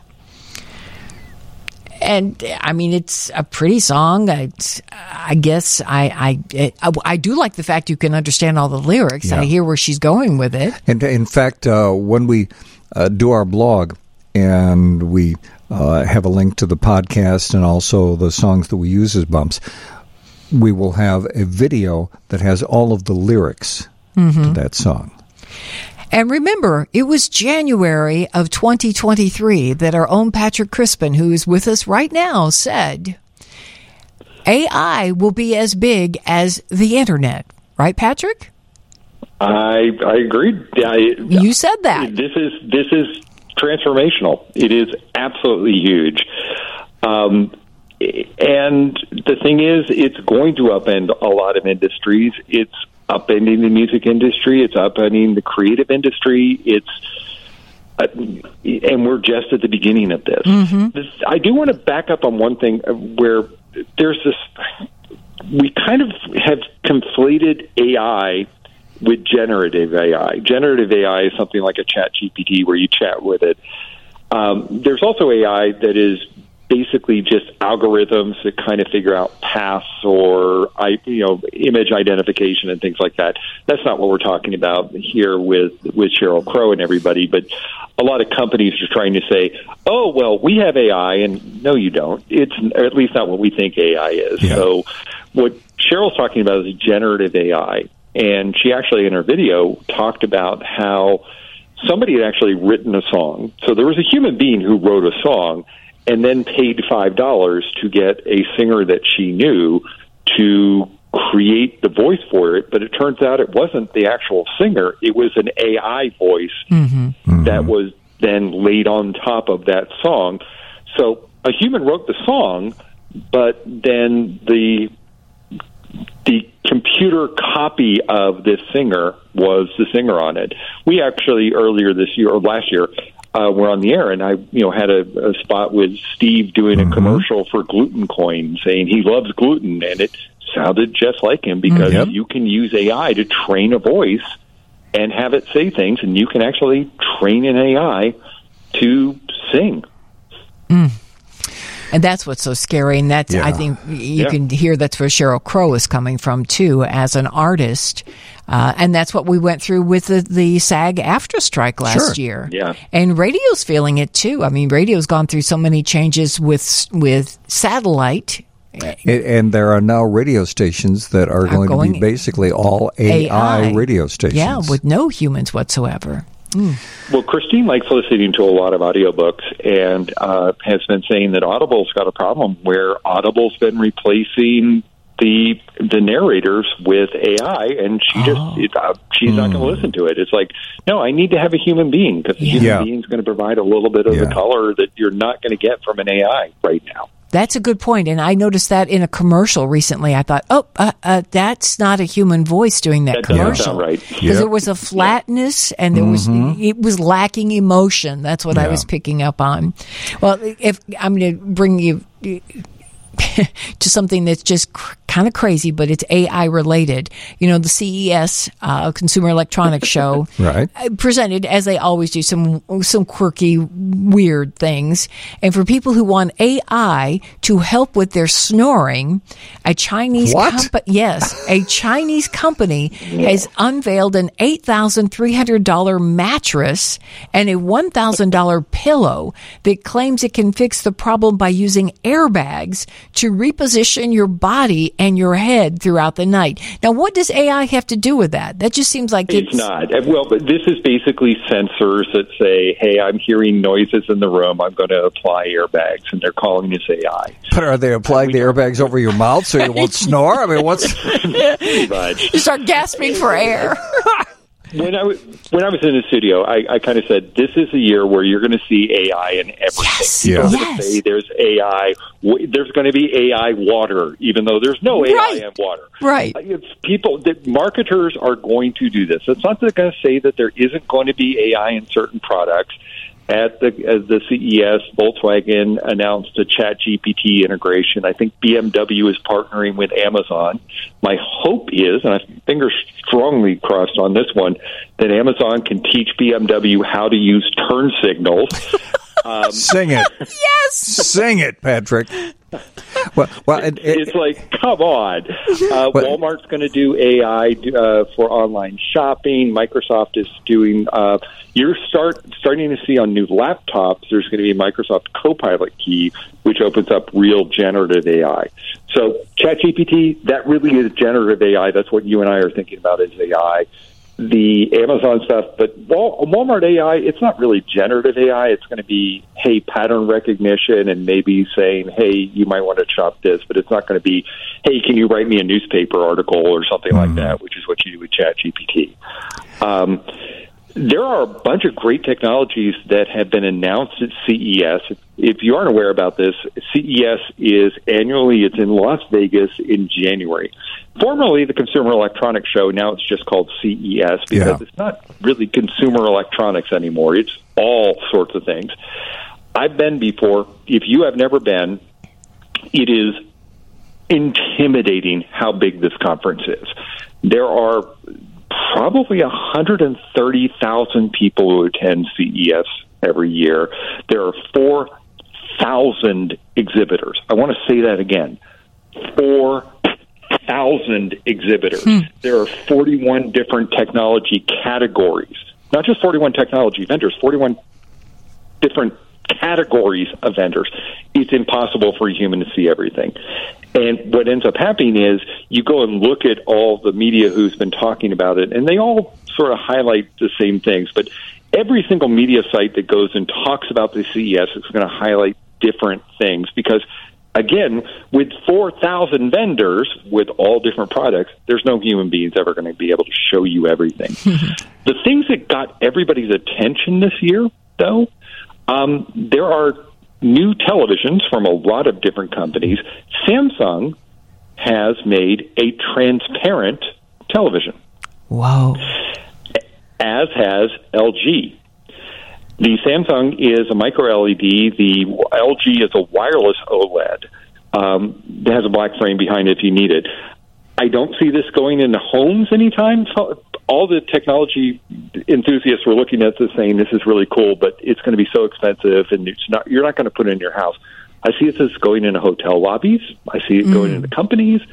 But it's, you know, it's a neat little thing. The one thing that I think is really good, you have an L G T V and um, an L G OLED in your living room. And and love it. it it's uh, OLED, and it, it is the best T V I've ever seen. It's fantastic. OLED, it, it's the blackest blacks you've ever seen. The only complaint people have about OLED is that in a bright room, the surface of the OLED screen is kind of shiny, mm-hmm. and it shows reflections. Samsung has a new television coming out later this year. It's the S ninety-five D, and it has a glare-free OLED. Hmm. So it takes everything you like about OLED, which is the great brightness of the, uh, of the newer OLED screens, blackest blacks, and then makes it so that it's not shiny on the surface. So if you're going to be in a bright room, that's a really smart thing to do. Cool. I got to tell you the one that really excited me.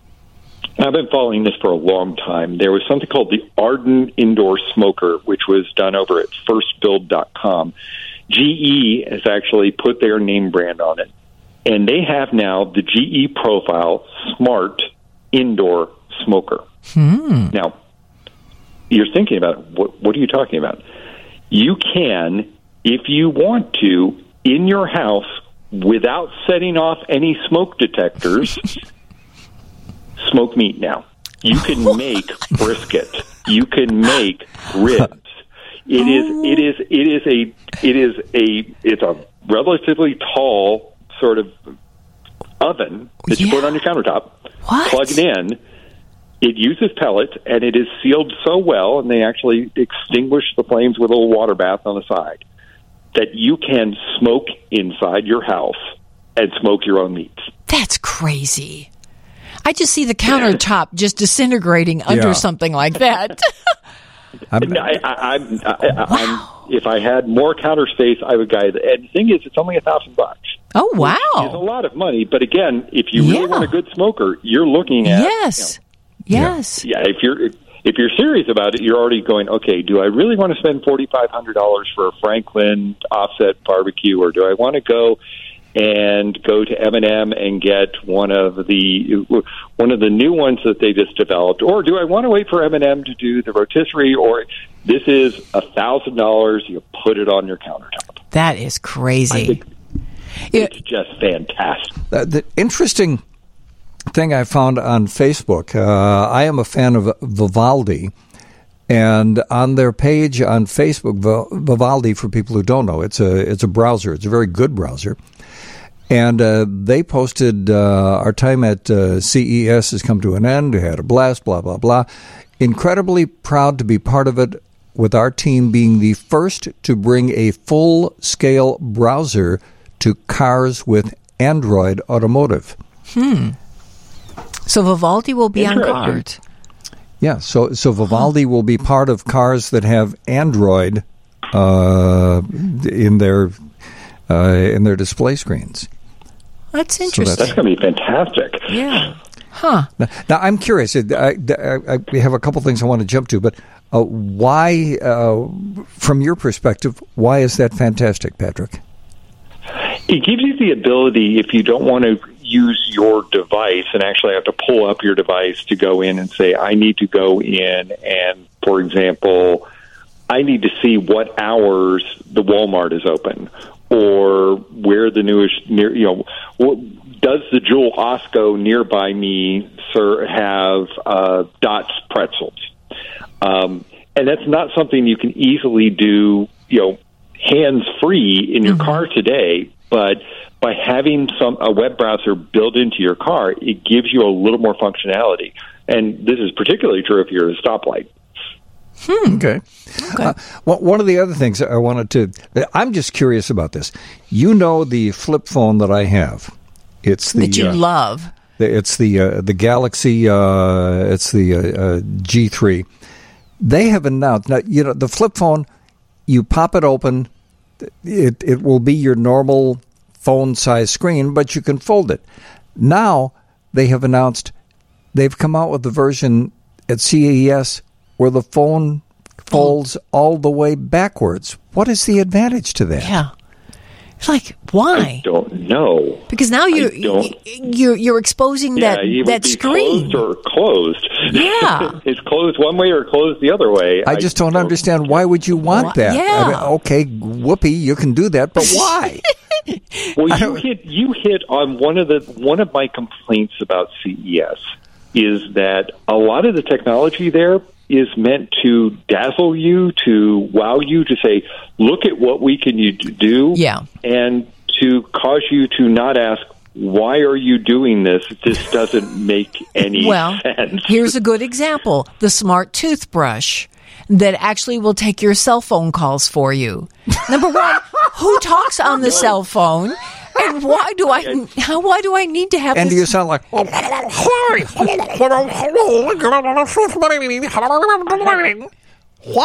have a better one for you. What? And, and I, I've been waiting to talk to you about this one.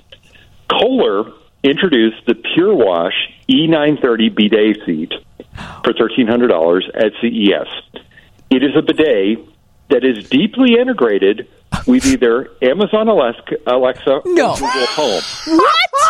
What? Because... What? Why?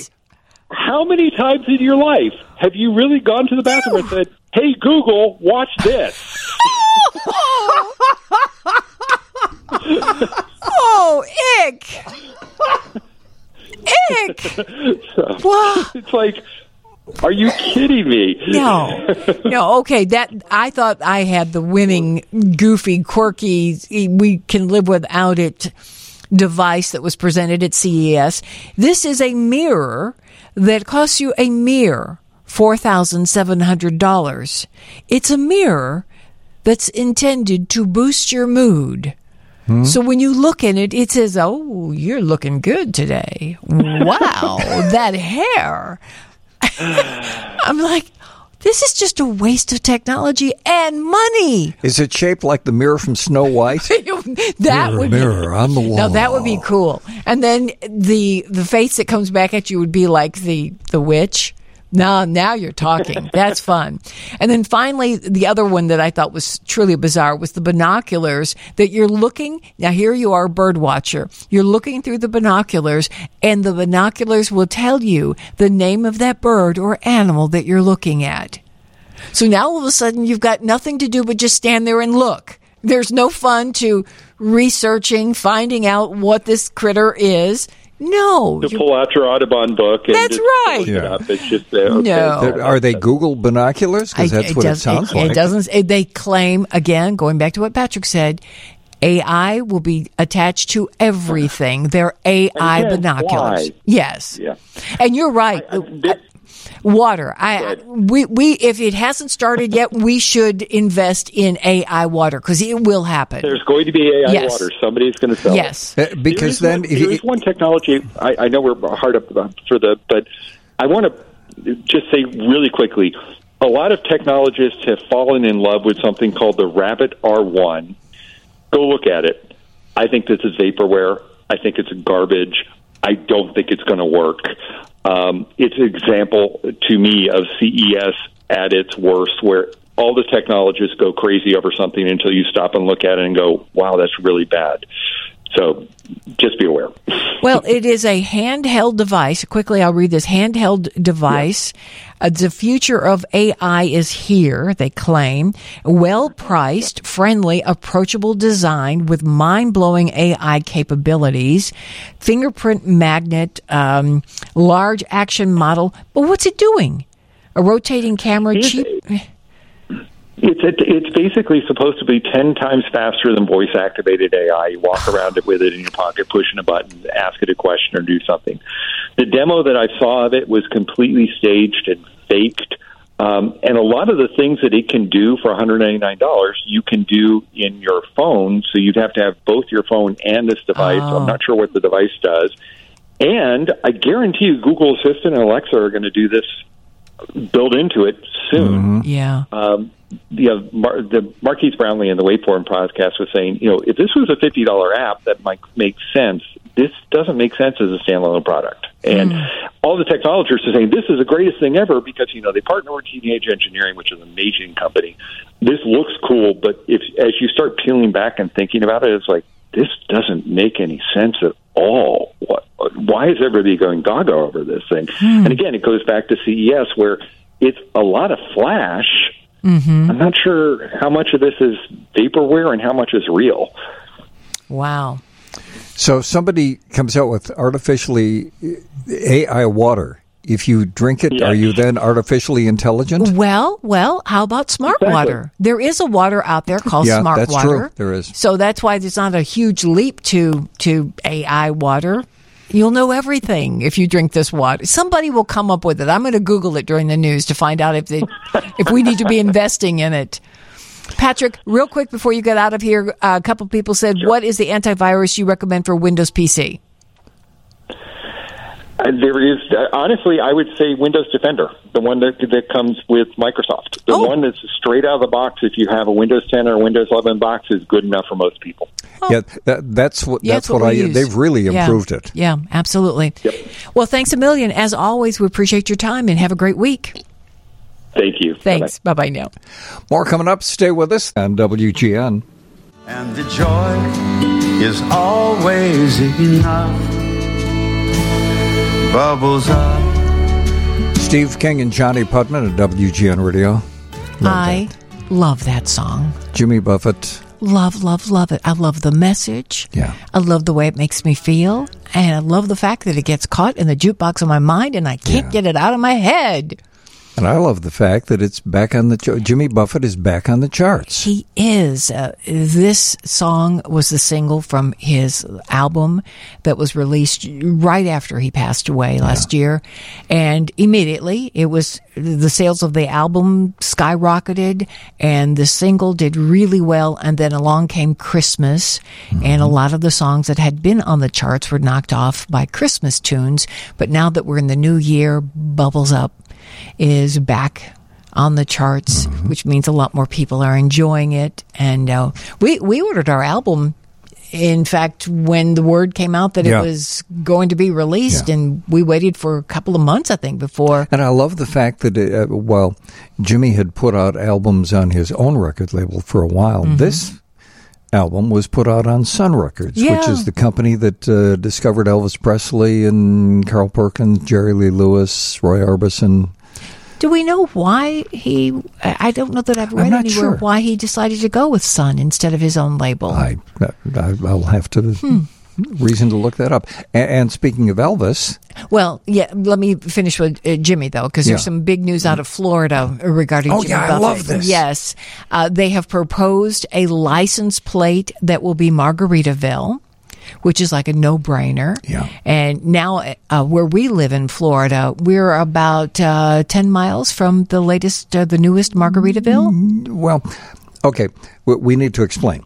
We're about two miles from the Margaritaville restaurant. Right. But now there is a Margaritaville, basically a retirement community, community that is roughly ten miles from us. Right, fifty-five plus. It's, I guess it's, uh, we've not t- taken a tour of the place, but I'm told that it's kind of like you live there and you don't ever have to leave. Yeah. Because you've got everything you need right there on the premises. And uh, shopping, entertainment, yeah, you name it, it's and, all there.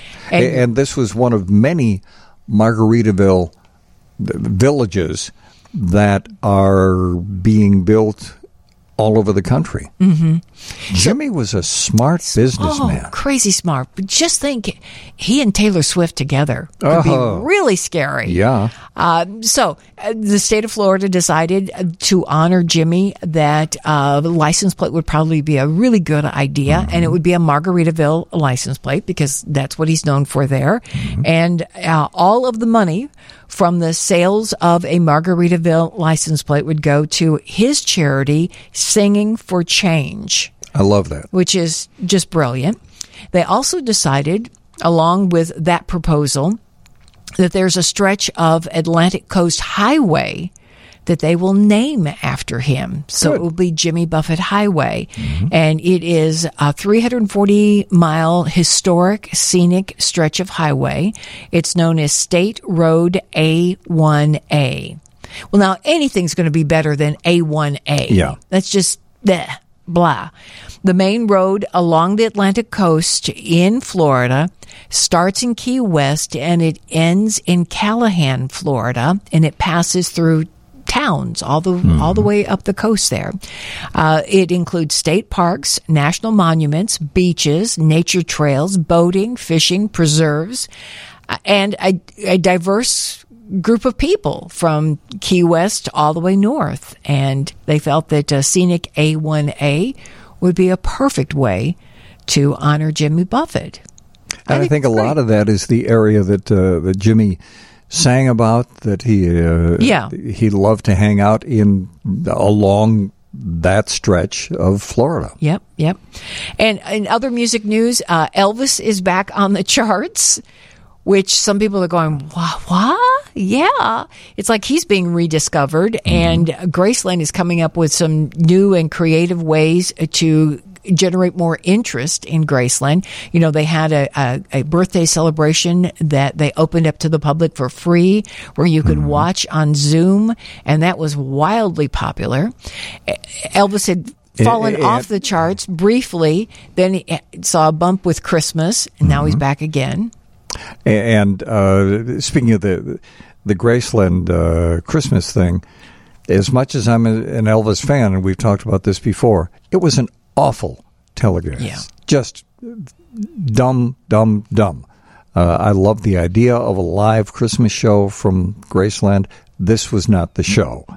It was just yes. really, really dumb. And I- interesting, though, that one of the the new things they're doing, they have uh, the original disc that Dewey Phillips first played on his show down in Memphis. That was the first time Elvis was ever played on the radio, and they're now having that as a part of a display yeah, yeah. in Graceland, which is kind of cool. It is, and you, in fact, you can find it on Facebook, and you can listen to it, and they put together a neat little video where you see a hand place a, a piece of, I guess it would be acetate, yeah, back exactly. then, on a turntable, and then they lifts up the, the arm and drops it down, and mm-hmm. you hear the scratchiness, and it's it's just yeah. th- that's a really creative way to kind of share a song that's been around for yeah. over sixty years. So the Beatles are on the charts. Elvis is on the charts. Jimmy Buffett's on the charts. Rolling Stones are on the charts. Welcome to the seventies. I know. It's crazy. We moved into twenty twenty-four, and people are going, what? If Taylor Swift is not on the charts, you've got guys that have been around for sixty years. Yeah, not a bad thing. More coming up. Stay with us at W G N. Drifts at least ten feet high. Our secret snow day. Just you and I. Steve King and Johnnie Putman at W G N Radio. I love that group. Empty Pockets, yeah. Snow Day. That's uh, from uh, one of their recent albums. And speaking of the Empty Pockets, Will's Place. Yes, yes, yes. Was featured, and for those of you who don't know, Will's Place, uh, it well, all relates to the Empty. Okay, you want to give the... The, the lead singer uh, that you just heard, Josh. Josh Solomon's brother is Will. Will is the Will of Will's Place in Skokie, a little cafe coffee shop in Skokie, opened last summer. It's a very special place. It employs uh, seventeen to twenty adults who are dealing with various kinds of disabilities. Mm-hmm. And uh, it has become just a fabulous little restaurant with great coffee and food. And there was a wonderful feature on them on yes. uh, Channel two this week. Our thanks to Joe Donovan for yeah, doing it. He did it. a terrific he job. He went there himself. He didn't send somebody out just to do some footage. He mm-hmm. interviewed the folks there. You see Will. Um, you can you can access it online. You can go to Will's Place, and they have posted the video. Um, there's a feature they do on Channel two on Friday nights. Uh, it's kind of like Someone You Should Know. Yeah, that but, kind of a thing. Yeah. Um, but it's a terrific piece because... Uh, and it was relatively long. It was. The, the, in television terms, a relatively yes. long piece. Yes. And you actually see Will communicating yeah. the way he does with technology. He uh, is nonverbal, uh, but he does communicate there behind the register, uh, taking your order. He does that with technology where he speaks to you and you speak to him and he speaks back. And he did that with Joe on the feature that they did. And it was just really super. And good things are happening for them. Yeah. Uh, there needs to be a Will's Place in every community for adults. As um, Will and Josh's mom, um, Joan Halligan, said on the piece, uh, when they get to be, when you're dealing with a, a child with a, a, any kind of disability, uh, they get to be about twenty-one years old and there's nothing for them to do. Mm-hmm. Maybe they can go to a grocery store and work bagging groceries if they are lucky, but they want something that is something that makes them happy, proud, a reason to get up in the morning. And that's what they've done with Will's Place. They're, they're cooking. They're uh, yeah. They've got a young woman there that has become quite the baker. And I met her, and I uh, she's serious. That girl, when she's making her, her tarts and her scones, and you don't you, you don't interrupt her because she's in the zone, and she's really good mm-hmm. at what she's doing too. So if you happen to be driving through Skokie, uh, check their hours because they have limited hours because they, uh, the young people come in to work a seven or eight hour shift, and uh, they are very busy at breakfast and lunch. And they're in Skokie, right across from the Skokie Theater. So if you're on Lincoln Avenue in Skokie. And right next to my favorite comic store. Yeah. Oh, yeah, Comics. comics.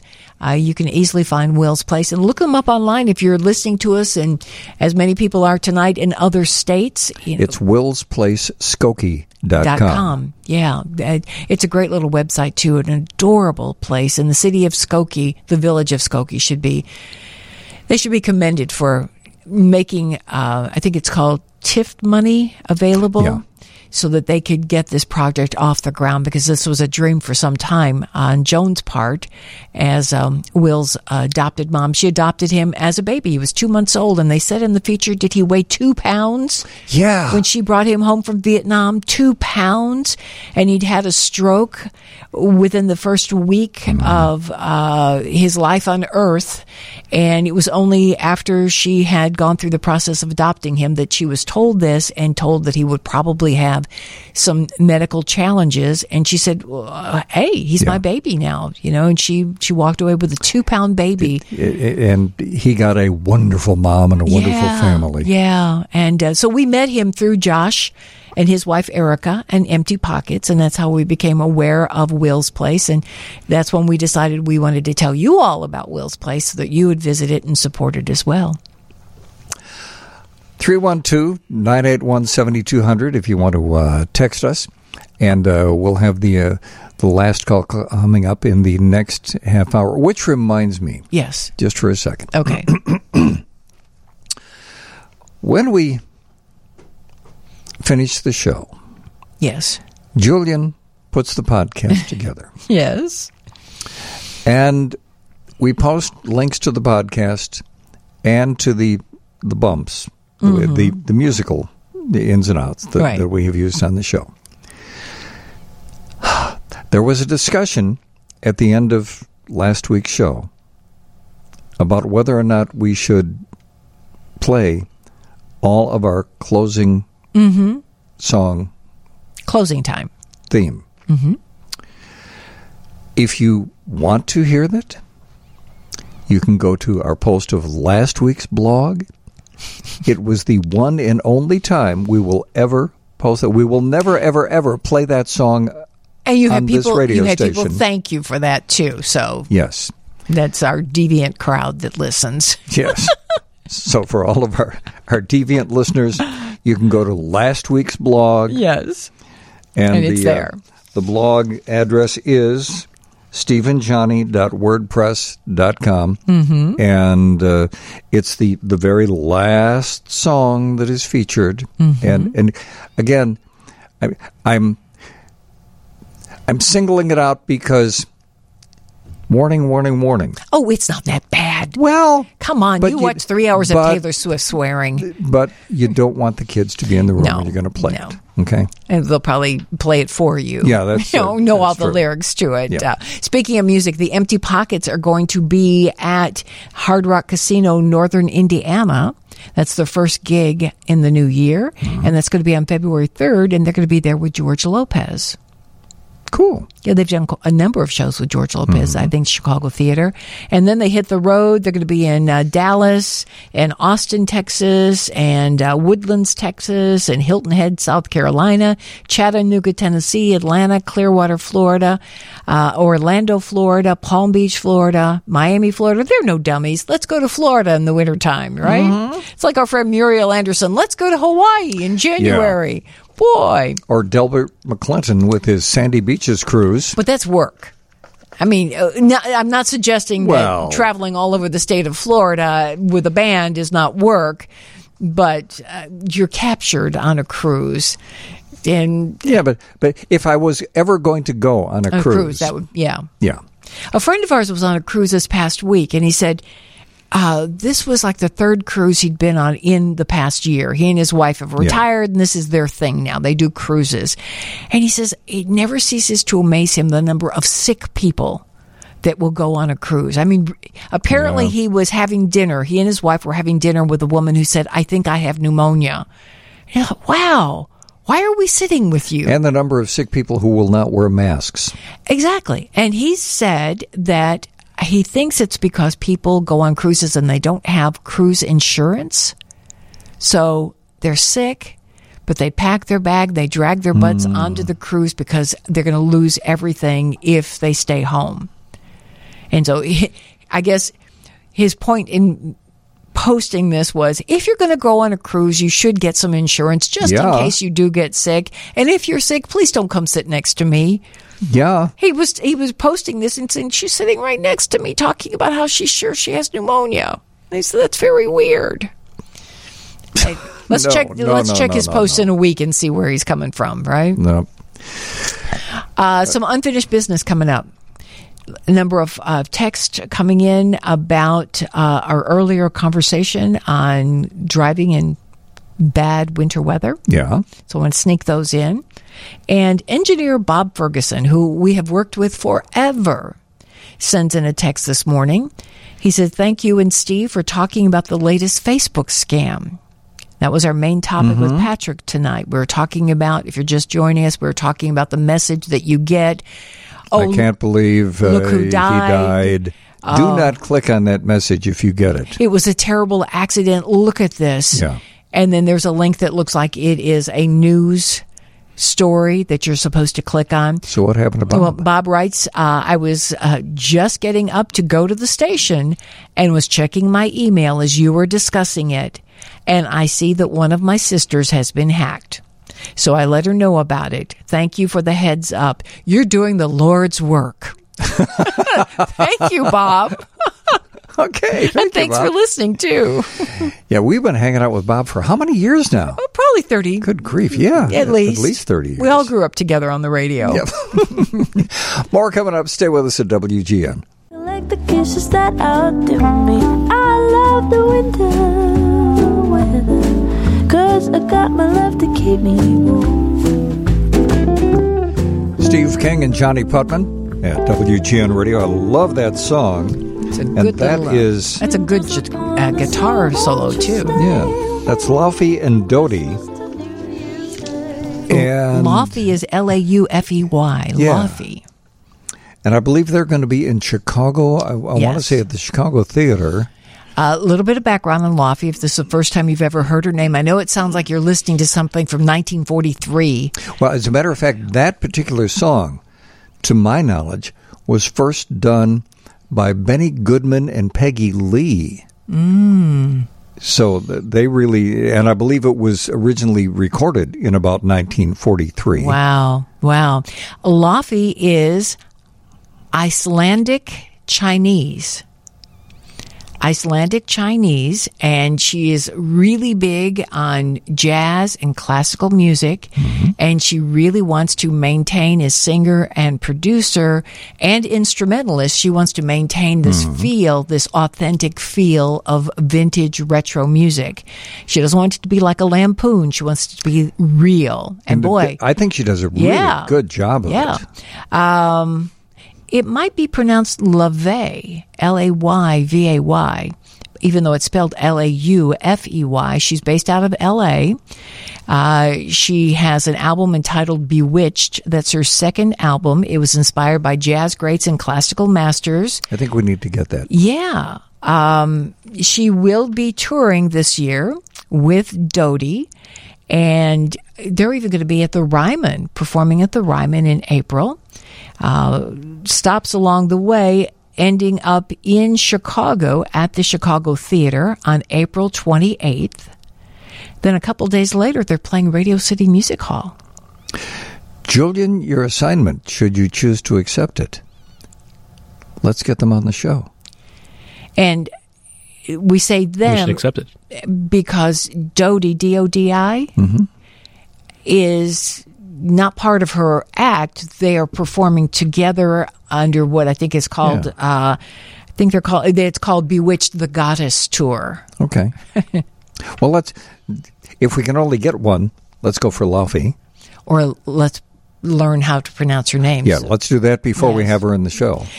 Can you bone up on your Icelandic language before you call? Skjól. Oh. Ah, okay. By the way, speaking of cold weather, uh, want to acknowledge a text, and you can text us at nine eight one, seven two zero zero. Uh, text from seven seven three area code. Uh, says, Elvis and Jimmy Buffett warming my tired bones. Was busy last couple of days, shoveled twice. Taking a nice hot bath while listening to you two guys. Mm-hmm. Let's see. So we are in bed with a half dozen listeners. Yeah. We're in front of the fireplace with at least two yeah. listeners. Now we're in the bathtub with at least one. Okay. We're getting around tonight. Again, we're, we're maintaining our rating. We're number yes. one with P W Ps, people That's without right. pants. You're right. Um. I always envision people half listening to this and saying, they're doing the show without pants? What? It's too cold to be doing that. Um, couple of it's things. It's a hot studio. It is. Oh, golly. Louisville, Kentucky wanted us to give them a shout out. Originally from Park Ridge, Bridgman, Michigan. Remember, I said we had some. We had ten states that were listening. They wanted to chime in and say yes, but Kentucky is also listening in tonight.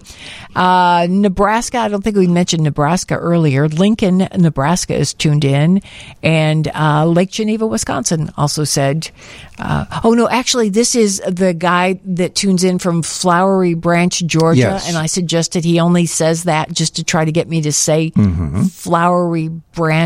Georgia, because mm-hmm. not the doesn't roll off the tongue, and he texted to say, "No, I actually am here until May. Then I'll be back in Lake Geneva, where I live, when I'm not here." We should mention uh, we have a full show next week. Woohoo! That means you need to be here at nine o'clock because mm-hmm. that's when we will be here. And uh, what do we got going on next week? Uh, we don't have a clue. But I, uh, I do know one thing I want to do next week. What's that? Chicago, um, Time Out Chicago did a feature this week on ten places that are scarier than any haunted house in the city of Chicago. Okay. And one of those places is pictured in tonight's Driving to Work photos. Really? Lower Wacker. Oh, yeah. Yes. Particularly, there is one picture uh, because we came up and we, we now we, we turned on Randolph going into Lower Wacker. And well, actually, it's not Lower Wacker. It's it's Lower. It is. Well, that's really not Wacker because if it's Randolph, it can't be Wacker. Wacker is north of Randolph. Well, we still call that Lower Wacker. No, we call it. What do we call it if it's not Lower Wacker? the underbelly of the city. We do not call it the underbelly. When I don't care where you are, when you go under, we call that lower whacker. Well, yeah, you kind of refer yeah, to it. Yeah, we kind of do. But the point is, if you look at that picture on Randolph, when Randolph yes. goes underground, it is under construction. So that when you come off Lakeshore Drive, boom, you immediately have to get over into the left lane, which is as bumpy as as you will find any place on the planet. But it's confusing because every week when we do this, that right lane is a bike lane, which if you're not familiar with it, it's very yep. easy to make that turn. And next thing you know, you're in a bike lane. And the bike lane is not bumpy for some reason. It's the other side that's a mess. uh, where was I reading? Is it in Sweden? Did you read the story about oh, yeah. their bike lanes? The, there, it's a, um, well, not just the bike lanes. Uh, there was a... Stretch of highway. Stretch of highway. Jill Simonello posted yes. it. Jill Simonello, who um, uh, joins uh, Tom Appel and comments on all things automotive. There is a stretch of highway in Sweden that has been apparently doing this for quite some time. If you have an electric vehicle and you're driving over this stretch of highway, it automatically charges your vehicle. Remember, a few months ago, I said that there was some talk in, in Detroit that they were going to do a stretch of road. Mm-hmm. And I remember Tom Appel said at that time, well, that's too costly. And I said, well, yeah, but if it's something that the people, the masses are clamoring for, it seems like it would be a good investment in tax dollars. What if we could talk to somebody in Sweden and about that? Well, the other thing that they're doing is the solar-powered bike lanes, where the bike lanes are soaking up the sunshine, and then at night they glow. So when you turn like you do off of Randolph, and you're so you going, could actually see the bikers. Yeah, of course, if you're in Lower Wacker, you wouldn't be getting any sun, so yeah, it really wouldn't no, make any difference. So never mind. So much for that. Okay. Uh, oops. Well, uh, speaking of not getting any light, I see the lights are starting to flicker. And uh, what, yes. what am I hearing in the background? I, I think. I think uh, uh, oh, they, oh, it won't start tonight. They can't. The Zamboni. It's too cold to start the Zamboni. Oh they, man! They can't. Get, oops, oh. they, uh, did they get the Zamboni going? He didn't flood it.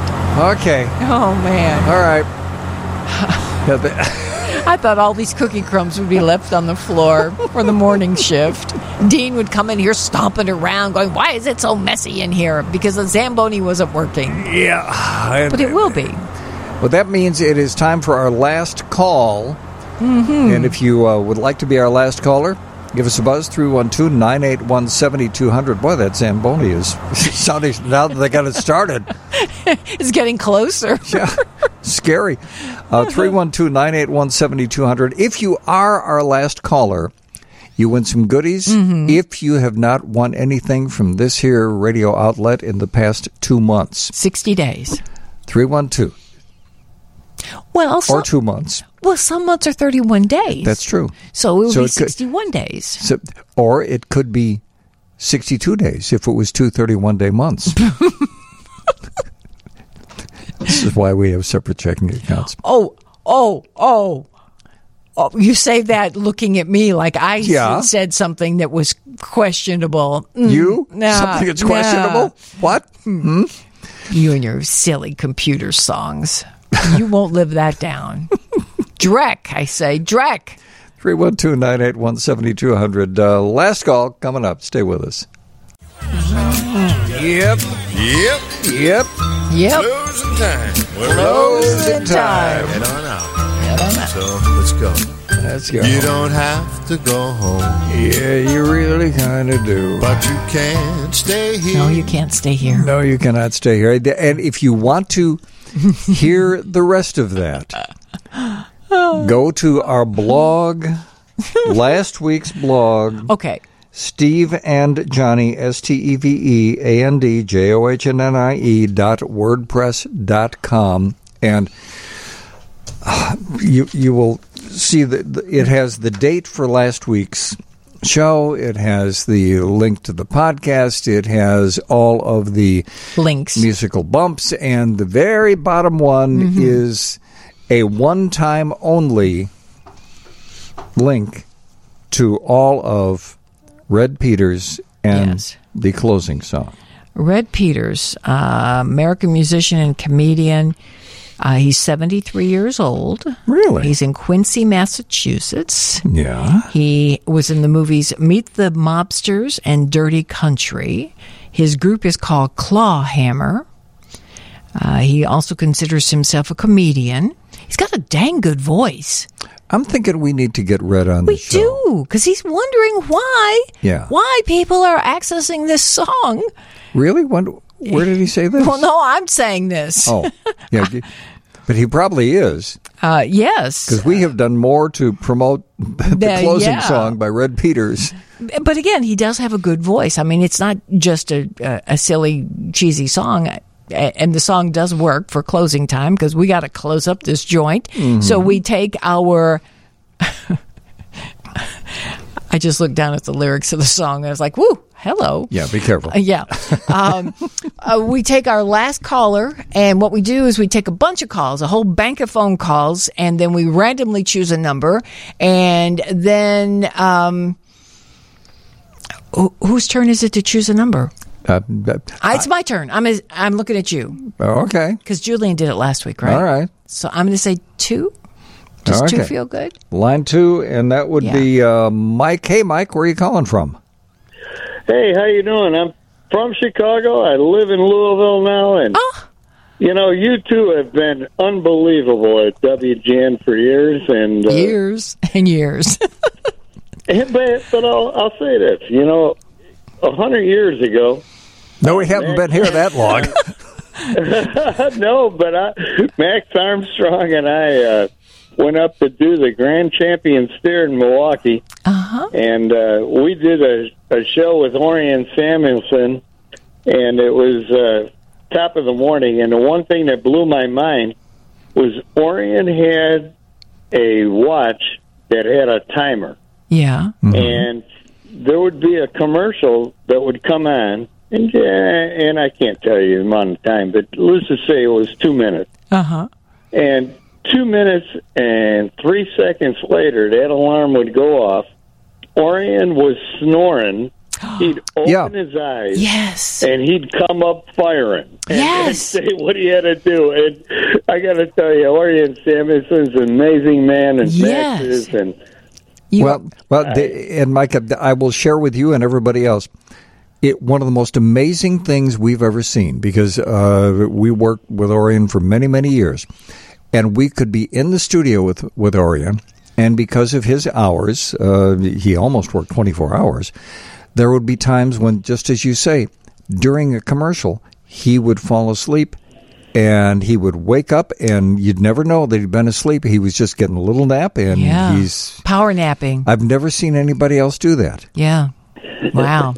Well, so, so, Mike, I, I have to ask you, what what do you do, what did you do that meant that you and Max and Orion were on stage together? Well, I, uh, I was a... Uh, first off, I was an intern at the Northern Trust for Farm Management. And I was the first one ever to go to do farm management on an internship at the Northern Trust, hmm. which happens to be one of the most conservative banks in the country. And then from that, Max and I met, and uh, we met at a show in Louisville, uh, the machinery show in February. Mm-hmm. And one thing led to another from that. And obviously, I'm sure... Max used to live in Schaumburg. I'm from Mayberry, Park Ridge. Mm-hmm. Sure. We used, to, we used to do different shows together, and now Max lives out in North Carolina, and I'm in Louisville. But we hmm. stay in touch, and we see each other every February. And, you know, I can't say this enough. You two are phenomenal. Oh, and, uh, you're sweet. I, we love your show. Oh, thank you oh. so much. Oh, tell me, though, because we have friends that are thinking about, um, after retirement, moving to Louisville. Did you choose Louisville because that's where you wanted to retire, or family there, or, or what, what sent you to Louisville? I own racehorses, and a, oh. a trainer by the name of Dwayne Lucas is mine. I started...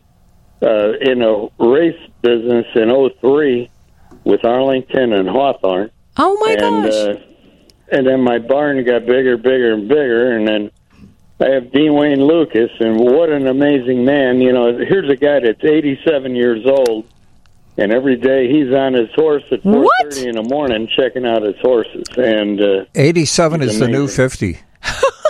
Wow. Well, I'll tell you what. Uh, Wayne at eighty-seven is like giving a monkey a drum. He is uh, just an amazing individual. And that's a compliment. Yeah. Wow. I, I will share with you, uh, speaking of Louisville, and this time of year, some of the most hazardous driving Johnny and I ever had to deal with was driving back from Panama City Beach, Florida, to Chicago, trying to make it in time to get here to do the show, and driving through a winter ice storm on I sixty-five coming through Louisville. Scary. It, we were about the only thing moving. Yeah. And it was just awful. Yeah, yeah. Well, the phrase is drive fast and take chances. And I want to ask you one question. Um, is your home in Florida, in Panama City? Panama City pa- Beach. Panama City Beach. Mm-hmm. Acro- across the bridge okay, from Panama well, City. Did you have a tornado that just came through? Yes. Yes, we did. Oh, we, yes. We had a tornado. In fact, if you go to our Facebook page... Uh, and that's uh, the Steve and Johnny Show Facebook. Uh, and scroll down, and you will see we posted a video. The tornado hit eleven miles from our house. Fortunately, the only oh damage Lord. we the only damage we had at our house is we, we had a tree that came down. But other than that, eleven miles from us. It was that lo- a Christmas tree? No, it no. was just a a big old pine tree. Well, actually, it could be a Christmas tree, but it's about four stories high. I'm only kidding. Yeah. But uh, the the tornado, the people who who saw the that morning, they saw the result of the tornado. They said it looked as bad as a hurricane had come yeah. through there. And yeah. then, I mean, really and bad. And these are people that have been through Hurricane Michael, and they said in in the direct hit that the tornado got, it yeah. was worse than Hurricane Michael. But speaking of Florida, the next time we're on I sixty-five...